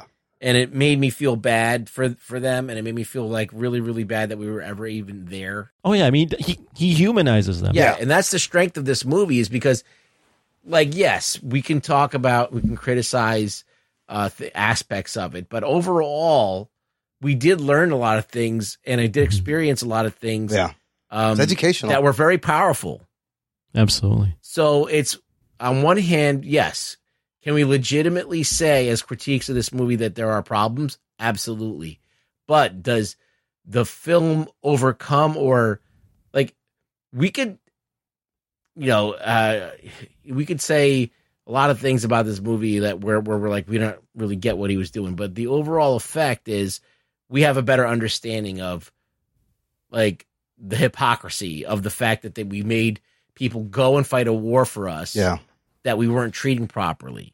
Right. And not only that, but how fucked up the whole thing was during the civil rights movement when their leader gets killed. Yeah. There's a and they war still at home. have to go on. Yeah. And even when they get out and and get back into society, people co- like they, they they call them baby killers and Yeah. they don't really Yeah. understand their plight and all of that stuff. So it is it- it's a movie people should see, you know. I mean, what a crazy feeling! Like the war for their rights is being fought at home, and they're they're stuck in the jungle following And- following and the I th- I man's believe orders. The black the black population was like there was a higher percentage of them compared to how many people are in the U.S. Yeah. than there was U.S. or white people Yeah. that are living in the U.S. that were actually serving in that war. And a great timely Black Lives Matter mention at the end when they're splitting the money up. I was like, oh, Well, he put that Spike in. Lee. Spike Lee like definitely gets credit now that I've seen a few of his films. He always seems to have his finger on the pulse of things Oh, yeah. before they're even going to I happen. mean, d- d- do the right thing. They killed Radio Raheem. Right. That happened in '89. It's I mean, this movie. I mean, he, Yeah. it, it comes out at this time, Yes. and he couldn't have predicted, No. but maybe he did. Like, who Yeah, knows? No, he sees what's happening. You're absolutely right. He sees what's He- happening. he's always he's always been, been Yeah. able to Yeah. to capture the moment. Here's my other tiny flaw, maybe nitpicky. You know, at the end of the movie, he does kind of attack on a bunch of things. I, I understand Paul was being haunted by Norman. He saw, he said, I saw him as ghosts. And then you get that great scene at the end where he sees him and they hug and he forgives him. And then you find out that Paul, it was friendly fire. He actually shot Norman. He never told his buddies. So this part to me felt a little bit predictable, and I don't even know if it was necessary for Paul to have been the guy that shot Norman I, I didn't mind for it. it to be still meaningful and Norman to be haunted. I feel like his PTSD would be that crazy if he shot his best Right, it, friend. that's true. It would. That's why he's haunted and gone nuts. Uh, but I was like, but I saw that I just coming. wi- though. you know what? I, I wish that that was more evident in in his demeanor Hmm. because he doesn't seem. I feel like that was fine. uh, but I feel like it was tacked on.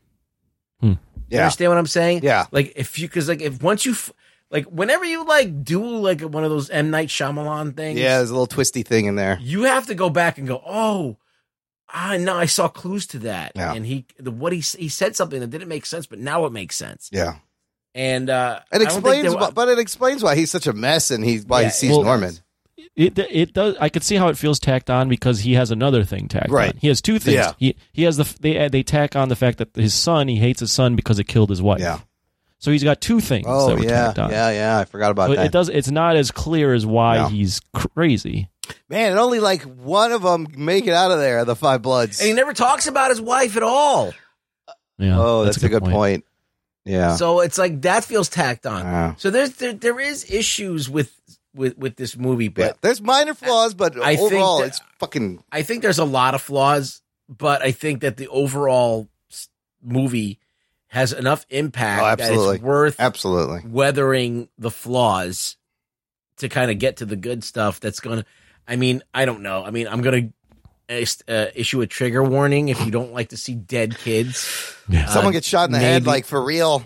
that i can watch but like just Yeah. the dead kids Yeah. with i Yeah. mean with a oh, i'm talking about like face shot off Yeah. And no, and and, and, yeah. they, and they just sit there for like a good a long time so you can really soak it in um Yeah, these was this is what happened. yeah Uh, all right, before we rate it, I do think it deserves Oscar nomination for Best Picture. It probably will because it's a relevant film Yeah. to the times and it's actually good. Yeah, And there's not a lot of competition, so I think it will get a, a I nomination. think Spike Lee should get Best Director, absolutely. And I'm waiting for Spike to win. He needs to win. It's Spike it's, Lee will probably get best uh, get a director it's His nomination. time to win. He should have they won. might get a for other they might movies. Delroy Lindo might get a best actor or best best supporting, even though I don't know how he's a supporting actor. In I this. think he's you can still he's a lead. It's an ensemble cast, but Lindo is a lead because he has most of the screen time, a little bit more than the other guys. So I think Yeah, that we counts. might get a, a, a score nomination and a cinema. I think cinematography, I think best original script, which is what he Right. won last year for Black Klansman. So he Right. can follow, but he should get this movie should get a ton of nominations. Um, Anthony, uh, give me a number, and uh, if you want to rate it with other Spike Lee movies you've seen, I know you haven't watched all twenty four. Yeah, and I've only watched three. Okay, well you watched three good ones. I've watched three good ones. Okay, just touching on why I think it's a it's somewhat of a mess. I don't think it's there's some minor flaws. I think there are some major issues. I think it's because they retrofitted a script that they didn't originally write. Okay, yeah, So I think see I think that. that's part of it. As far as that though, as far as the flaws and all that, although there, there's all those flaws, there's a lot there's so much interesting things and so much ambition in the film. And the film is entertaining and there's a good very good performance by, by Delroy Lindo. Mm-hmm. That overall I actually really enjoy the film and I think it's a really good film to discuss.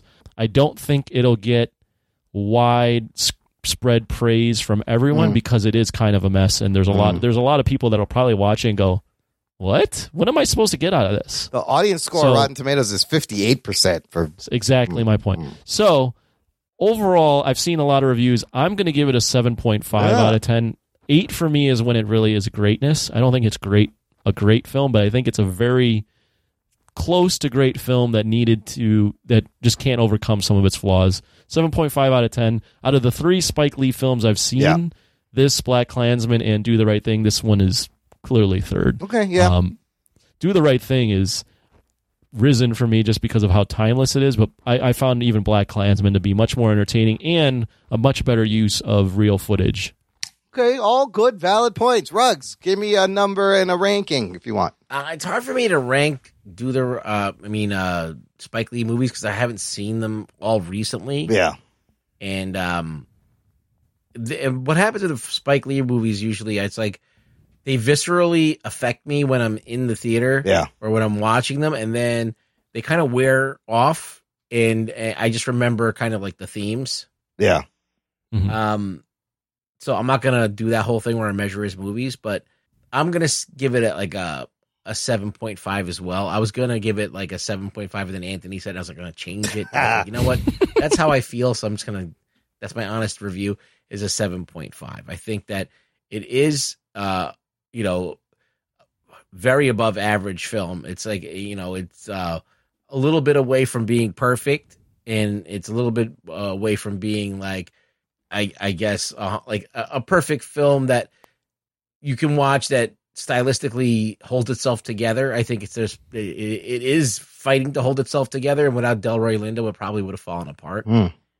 And um, but I do think it's it's definitely a movie worth watching, and you will learn something, and you will feel things, and just uh, be wary of dead babies. That's all I have to say. That's like that's the one thing I Trigger the thing is warning. like that dead baby bothered me and affected me more than all of the stuff that how else happened. It almost overshadowed all the important Mm. shit that he was doing. Listen, man, when a movie can fucking shake you like that, though, uh, But it- don't you feel? uh, just- I know you're going to get into your rating, but what did that dead baby? What did that have to do with the story? And it seems cheap to add that in there to affect someone. I well, maybe it's a little Like cheap, all I'm but thinking about is a dead baby and not all of the other stuff really. Like after like I mean that's the first thing I say when someone asks you about this movie. There's a fucking shot of a dead baby. Jesus Christ! And I don't even tell you about the plight of the of the black soldier. I mean, You know, like I, I, I, that's the first thing. I think so. I feel like that overshadows what he's doing. I just to me, it just added another layer of how fucked up Vietnam was and what these people went through and what their Sure. trauma is. So, okay, personally, so I've seen many Spike Lee movies. I've not seen them all. I'm kind of surprised that you guys. I'm going to give this movie this I love this movie. because I did Not really enjoy this movie. Uh, my favorite Spike Lee movies still remain Do the Right Thing. Malcolm X is fucking phenomenal. Uh, and uh, Black Klansman is great. All three of those movies are above this movie. I will give it, I'm still going to give it an 8.5 uh, because I just, I really, I was maybe a little bit higher, 8.75. I don't know. I just, the stylistic, it's the Spike Lee. That's a fair rating. I- I, don't think that's like eight point seven 8.75. over over overdoing. I mean, it. I still, I feel like he's still on his game. He's still If- fucking if, killing if it. you can buy, if you are on board with everything his he does, Yes. this is. I mean, I could see that rating for sure. Because you see a lot of his other movies, that things he's done in other movies come through in this, and it's a great evolution. look, man, when I saw Malcolm X, that fucking changed a lot of what I was Uh, thinking. Anthony, you need to watch that. I know, he should it's on that the should have won list. Best Picture. He should have got Best Director. Denzel was great, and Denzel he had should have won Best Denzel. Actor. Yeah, he fucking had Denzel, and Denzel was fucking amazing. it's in so that. good. So uh, yeah, it's but it, there is a lot of now. that I'm thinking about there's some parallels. Yeah. How would you uh, compare this to The Irishman? Can you compare? Is it comparable? No, because like the Irishman is a different type of thing. I think. Um, I kind of like this better than The Irishman. the Irishman, well, it's shorter. No, well, that's true by half an hour. Ha- Yeah. and- uh, by, by an hour. It's Yeah. shorter and it's a little bit more um what do you call it? Entertaining Yeah. yeah, and um it's it's so going on with what's going on in the times right now. Yeah. So it has you get a visceral response cuz it's like your your emotions are all tuned into this stuff right now. Yeah. Uh, the Irishman isn't really hitting on anything that was really poignant at the moment. So it's kind of like telling you a story that you're really not interested in, but you're like gonna watch it because Scorsese's doing it. yeah. We're like, Yeah. okay. Ah, I, I would if you're going to make that comparison. Yeah. I said I would say Irishman is like rounding the old boys together for one last Ah, ride, that's true. Yeah. yeah. and it's like a um, it's just hanging out with these three guys Yeah, for three yeah. and a half hours and, and enjoying un, maybe the last run ever. Um, whereas uh, Defy Bloods is a little bit more ambitious, and in in its ambition, it can kind of be messy. But I appreciate I appreciate both, but I think I appreciate some of the ambition that Spike Lee had for this. And I mean, I think you can add this to the great Vietnam movies, and there's a ton of them. And I love a good Vietnam movie. Uh, this definitely adds joins. You the think club. it's added to the Great Vietnam? Movie? I think so. We'll see. Yeah, I think so. Yeah, probably. Because you know, you, you like I said, you've never seen. Well, like Rambo. Well, they- and they mention that in the movie, which is kind of funny. And the They Chuck do talk Norris, about Rambo. you know, they're like, it's so meta. They're like, man, this guy they're coming back to win the war. They, they tell the real story, and then you learn about the one uh, black soldier who sacrificed himself jumping on the grenade, and then poor what's his name, Melvin, jumps on a grenade. Yeah. Well, I was like, oh no, Melvin, Jesus! I'm surprised that wasn't more brutal. Is that is that what happens when I- you jump on a that grenade? must be. I thought he would explode more like a mine. Tore him in half. The grenade just goes. He smothered it, and then the blood came out instantly. But I was like, "Fuck, that's instant death." I can't imagine. Just like it's not like Captain America. He jump on a fucking grenade. that was not a live grenade. That's not real. Yeah, you need vibranium. All right, good stuff. I'm glad we got to talk about a new Spike Lee movie. Very exciting. Let's move on to news from the nation. It's time for news from the nation. It's time for news from the nation.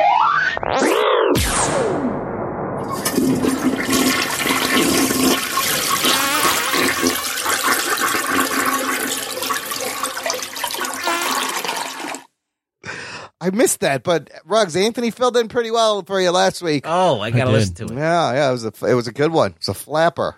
Good old flapper. Good old flapper. Uh, Chaz Hebert, who was the uh, he picked the movie last week, Kingsman: Golden Circle. Uh, wrote in based on he listening to the episode. Chaz says, "I'm listening to the review now. I have to agree with Anthony. I love the first movie so much, but most of what I loved about it was the unpredictability." And the charm. Taryn Edgerton was a fantastic unknown quantity as Eggsy, but the second movie was more of the same, but not quite as well done. Samuel L. Jackson was far superior villain compared to Julianne Moore. It was too long. The villain's plot wasn't as good. There wasn't a scene in the second movie that was quite as riveting as the church scene from the first movie, and I feel like Harry should have stayed dead. In conclusion, this pick was purely a fuck you to Imran. nerd. Oh, did shit. you like this movie? What'd you give it? Amazing. Uh, I think he gave it like a six, right? Or S- I five? think I gave it like a six and a half. Uh, I did. I I enjoyed it in the beginning because I knew it was going to be ridiculous, and the opening action scene is great. But then it just kept going on and on, and uh, I don't know. It was fun, but whatever. It was, it was like the first one. I think as soon as they got to the American thing, I was out. The Statesman. You didn't like the Statesman? No, I thought it was stupid. You know, like Channing Tatum dancing like a fool. No. it's fun. Uh, you know, there's a couple of good moments, but uh, it just uh, yeah, yeah, kept going on. Uh, David Zika also wri- writing in about the Kingsman review. He says on your first Kingsman review, you referenced Chevs, That was which is me. like that was that was Ruggs, which is like a British street kid. Two more titles that I really like, which focus on the type of characters and contain all that British British slang, are Attack of the Block and Man Like No, Mobeen. attack the block. Oh, sorry. Attack the Block, Man Like Mobeen. The stories are nothing like Kingsman, but similar settings. Attack the Block, which has John Boyega and Jodie Whittaker, is an alien invasion in the hood sci It's fi. a fun little film. I kind of want to watch that. I haven't seen it. You might like it. Man Like Mobeen is a series that's kind of the British Pakistani Muslim version of Friday. I have watched all of Man Like Mobeen. It's great. It's fucking hilarious and it is. It gives you the British Pakistani Muslim view, but then there's like a whole crime thing. So it gets a little ridiculous, but the guy who plays Mobeen is really good. Um, Anthony, any interest in watching any of those? You like the chaps? I'll watch anything at this point. Okay, good. I'll watch anything. Uh, he's on board. That's fucking awesome. Yeah, that's really good. Jimmy Graben writes in. He says a new 30 for 30 tonight on E ESPN with some jock and nerd connections. It chronicles the 1998 home run chase between Sammy Sosa and Mark McGuire. I'll bet Anthony has some memories of that. Also, Todd McFarlane apparently collected a shit ton of home run balls. They're worthless. Who knew? Geek boner. See, Imran, uh, you can have love for both the jock and nerd side of life. Uh, I watched that. Did you really? Yeah, Wow. this is actually I'm a great surprised. great segue to go into what we are watching. Um, first of all, was fascinating. And I did not realize Tom McFarlane is spending millions of dollars on fucking uh, Mark McGuire home run balls. Worthless balls. The- he bought the 70th one for like 2.7 million in an Wow, Oh, I auction. didn't know that was Todd McFarlane. That was Todd McFarlane in the Wow. beginning, and then on the phone. Um, what are I? I like this because I vaguely remember this going on, but I vividly remember that. so to summer. me, a lot of it was new and it was super interesting. What did what do you? Uh, what are some of your memories of that summer? I, so I didn't watch the doc, but Oh, you I didn't watch it vividly, yet? I didn't watch that one. good. I watched Be Water, which we'll, yeah, we'll talk about that. Yeah, But uh, I did, I do vividly remember that summer. Um, that was an amazing summer. I mean, they were hitting, launching home runs. I went to a game where the Cubs played the Cardinals, and both Sammy Sosa and Mark McGuire hit home runs in that game in 1998. So I, Were I you- have very vivid memories. were you of that. actively like tracking it, following along every day? Oh, yeah. Like who's, I was, who's every every day I was watching the because not only did you have that going on, but that was the first time the Cubs were good in years. Yeah. and they made the playoffs that Yeah. year, so you had all that going for. I know, I loved it, and I had no, I didn't like. Uh, it started with Ken Griffey Jr. and then he drops out, and Yeah, Sammy he comes was in out there, of too. nowhere. Sammy Sosa, why does he look like Ricky Ricardo? Oh shit! He's In white this now, yeah. documentary, he looks like Ricky Ricardo, it. right? He like bleached his skin. Yeah, he's got wavy hair. He- and he just looks different from the clips they were showing in the He's a documentary. strange dude. Uh, and yeah, no, it's really, and they get into the whole uh, steroid andro usage and all that. And who, so, who uh, who owns the record currently? Barry Bonds. Who do you consider to have the actual record in your I, mind? re- I don't care. Doesn't matter. It do, I don't care as much. I mean, he has the record. It, yeah. If you want to go by like who probably has it legitimately, Roger Maris has it at the sixty-one or six. I think it's. 61, Whoa, you're going I to give it all the way to, yeah, it's 61, Roger Maris, huh? 'Cause, I mean, when Sosa, McGuire, and all these guys were hitting home runs, Yeah. steroids was banned. It's Yeah. Mm. just they weren't testing for it. So if they were taking steroids, they were cheating. And Maris beats Babe Ruth's record, and then there's a whole sequence where the, everyone they're counting down the record. It was it was really good. Uh, okay, let's go. Just move into what are we watching? Another thirty for thirty that I watched that I seem to like a lot more. I kind of like this one. I don't. Th- some people were disappointed. It's I the didn't one. like it. It's the one you just mentioned. Be water I didn't like it. about Bruce Lee. I didn't why, like it. why were you disappointed in this? It just it seemed kind of. very- I mean, the only interesting thing was the Asian guy in Hollywood, but it, it just seemed kind of service level on everything. It wasn't all that in depth. It just wasn't what I would I was Mm. expecting. It was kind of boring. I, don't- I just didn't like it. I'll give it. Okay, it was a little bit boring, Uh, but But speak. By the way, I just not cause not to gloss Yeah. over this because Yeah. I do want to hear what you think. Yeah. Um. I also watched uh, the Thirteenth this week. Oh, you did. We'll get into that. Uh-huh. Uh, no, I well, I enjoyed the B water. I just enjoyed seeing the the uh, early screen tests of him, and then just learning about how you know he was born in San Francisco, and then lived in Hong Kong, and then comes back to America for like twelve years, and then goes back, and that's when he starts breaking into Hollywood. Uh, but then you see him training with uh, uh, Kareem Abdul-Jabbar and Chuck Norris in these home videos. So I don't know. I kind of liked learning about. I some of didn't that. watch it, but everything you're describing, I've seen before. So yeah, you guys are Yeah. probably that's probably why you find it boring. It, it I guess it was kind of surface, but s- I just I, I like seeing the old footage, and even in that black and white screen test, he's uh, you know he's demonstrating the moves, and he's so fast you don't even see his fucking arm move. He's very charismatic. he's- yeah, he's very char- charismatic. The screen loves him, and so I guess it could have gone a little deeper or white. There's I mean, better I've- Bruce I've Lee heard documentaries Yeah, Eh, out yeah, there. I Yeah. expected more from thirty for thirty, I guess, because usually they're top notch. Yeah, that's probably what uh, another reason why I didn't like it is I had had high expectations. What did you think of the thirteenth? I also watched this from Ava DuVernay. I, I very eye opening. I, I enjoyed that. I was debating doing a pr- uh, pr- binge report, but I don't like reviewing documentaries. Yeah. it's just I don't really know what the, what I'm even. Yeah, I mean- what- like how to criticize it because it's just different. There's, yeah, there's ways like the style that it tell the Right. story well, the flashbacks were able to I, I- follow. but I enjoyed it. I, I Yeah. think it, it was super eye opening. Oh, I yeah. knew about a lot of that stuff, but just to see it again and then just the fact that it was made four years ago and I know basically still all that stuff is happening now. it's all, and you can interesting. You Very can, interesting. I thought it was interesting. You can blame Birth of a Nation, and the Yeah, Birth first of a movie Nation. in 1915, and trace a- all the influence of what happened is crazy. yeah, KK. I didn't. I didn't realize that the KKK was basically gone until Birth of the Nation came Yeah, back. and that was their Brought it back. resurgence. Yeah. Uh, that is crazy. Ruggs, did you watch anything uh, outside of your Corona binge reports? I uh, watched two movies. Oh, Uh, one is I'm going to do Corona binge reports for both of them, but one is uh, called uh, Vox Lux, Okay. Starring Natalie Portman Well, as hmm, a I heard of it. pop singer, Okay. and uh, she's phenomenal in it. Wow. Uh, she plays, but it, it the, I have also have criticisms about this film. Okay. Um, but she plays like a girl from Staten Island who becomes a pop star after a tragic event, and uh, it's a crazy movie. So Wow. it is uh, very strange, but like interesting, but strange. And then I also watched Superman Red Sun that's available on the DC app yes. and fucking phenomenal film. Great cartoon version of Mark Millar's book. I want to go back and read it now because it's Wow. it's great because it's like the idea is everybody who's always talking about this thing ab- called communism, which is like everybody gets what whatever they need to live and everybody's provided for, the government provides everything Everybody shares. Mm. and everybody shares everything. Yeah. And um even Superman can't make it fucking work. Yeah. And then our system, which is fucking flawed as Yeah. fuck, Yeah. um, is is sometimes just as bad. Yeah. But at least people are in control, I think, or to some de- some degree. I don't. Maybe we're not at all, but I don't know. So it asks those questions, and it's interesting. Was Batman wearing a babushka? That's my only question. He was. Yes. If they left that out, I would have been very No, upset. Uh, he was totally wearing the fucking babushka. Fucking bad babushka he is was the best badass Batman. Batman. in that. Yeah, Russian Batman is amazing. Uh, I've watched uh, F is for Family season four is out on Netflix. Hilarious animated sitcom about family life in the seventies from Bill Burr continues to be really funny.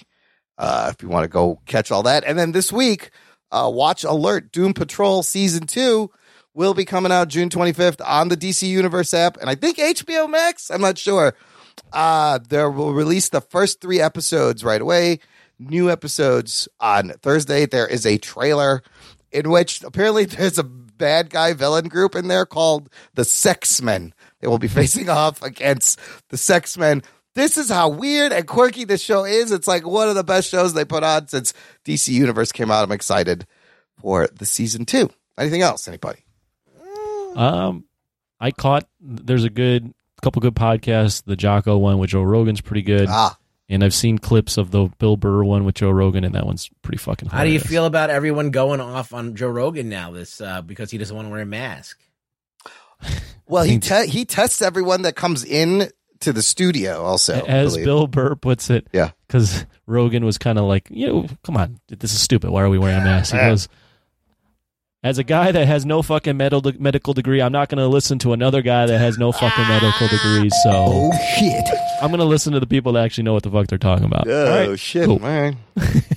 Joe's going maskless, huh? I've seen uh, I've seen Facebook ads of these clear masks. Have you seen this yet? Yeah. They're they're like these clear pieces that go over your nose and mouth, and you can still see the face, and it's almost invisible.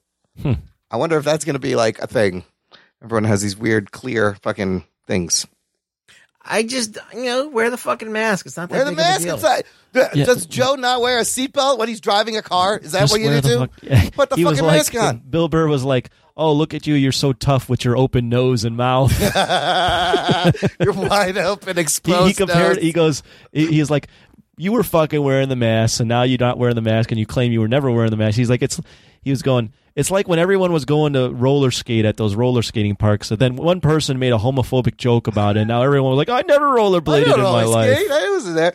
Oh my god, I gotta hear that. I love Bill Burr. He's Bill Burr's great. fucking the best. He he's he's great at like he you could tell he was being serious and Yeah. jabbing Joe Yeah. Rogan seriously, but then he'd flip it into a comedy bit Yeah. right away Yeah, so yeah, that Joe yeah. Rogan wasn't like completely turned off Kind by of what he was doing. de-escalates it a little bit, Right. takes the tension off, and this that when Bill Burr goes on a rant, that's the best shit you ever want He, to he hear. was like, and now you're not wearing the mask, and now you're telling people not to wear the mask. And look, now we have a, pl- a section in Seattle that no one can visit. Now this is how the hatred starts.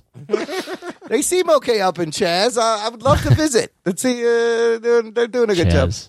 uh, policing themselves. Uh, last thing, we need more Apple Podcast ratings, listener. We're up to 123. And as you heard, Dan Housen uh, tell us in the beginning of the show.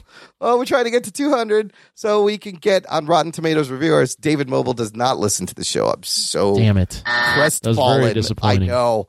Uh, so if you're in the U.S. have an iOS device, give us a rating. Give us a rating wherever you are. Pull up your, po- you know what? Grab your friend's phone. Show them how to subscribe. Yeah. I, I believe you can tell Siri. You can just say, "Hey Siri, subscribe to the Jock and Nerd podcast," and she'll just fucking do it Yeah. for you.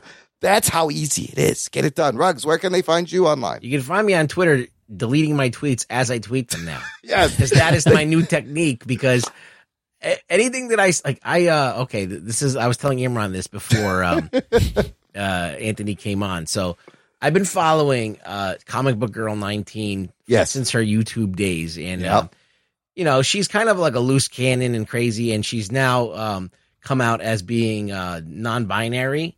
Okay. So, Okay. uh, which is another on another level. And sometimes I think she's just doing it to give the finger to everybody. But I don't know. I don't know. It could be really real. Like, Maybe she really, but she's never expressed that before.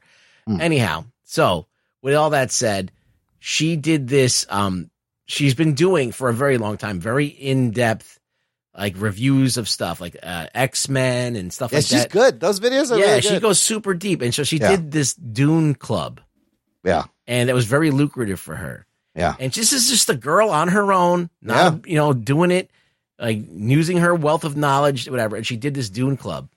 So Nerdist, because Yeah. Dune is coming out, decides to do their own Dune book club. O- okay. Okay.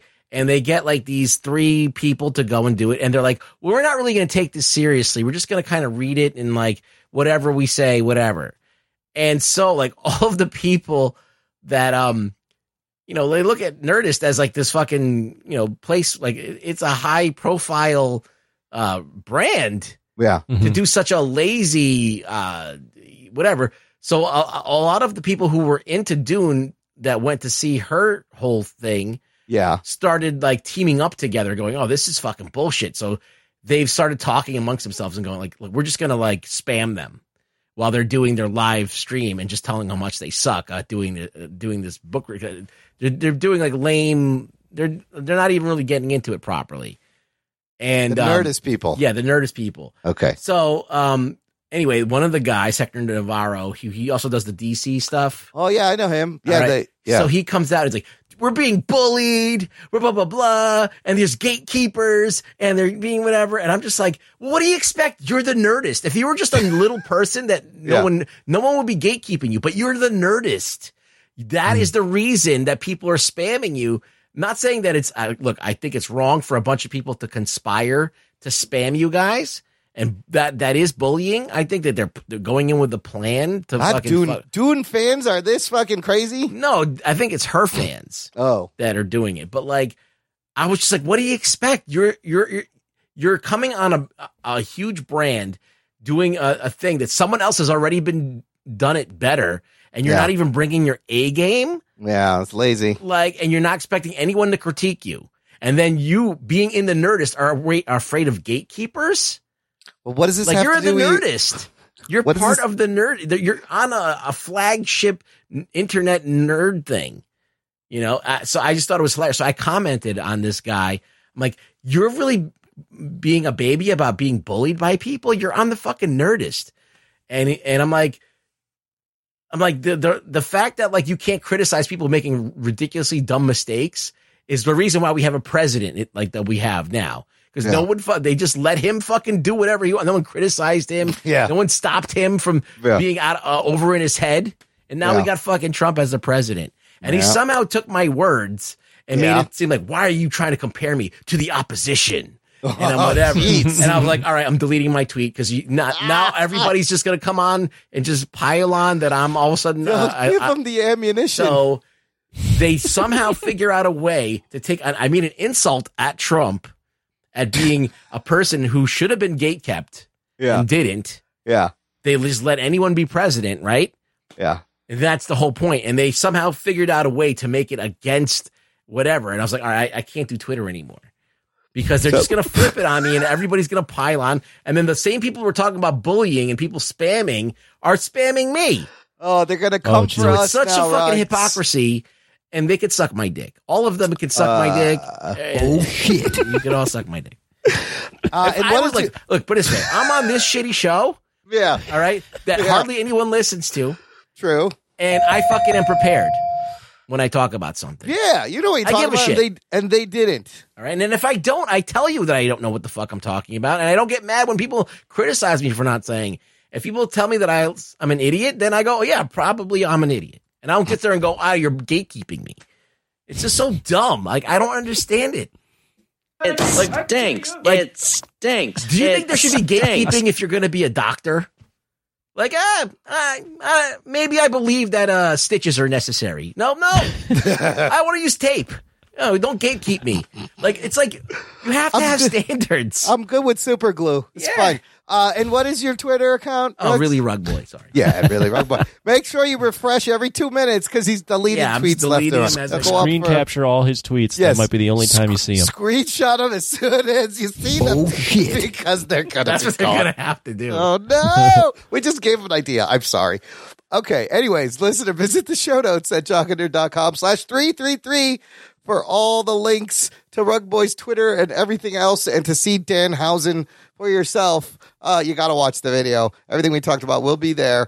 And tell a friend, like I just said, grab grab their phone, tell Siri to subscribe them, uh, and everything will be awesome. Thanks for listening to the Jock and Nerd podcast. My name is Imran. My name's Anthony. He's the jock. He's a nerd. We'll peep you next time. I'm pumped. Yeah, me too. This is going great. It's crazy. It's crazy. It's crazy. That's a big fuck up right there.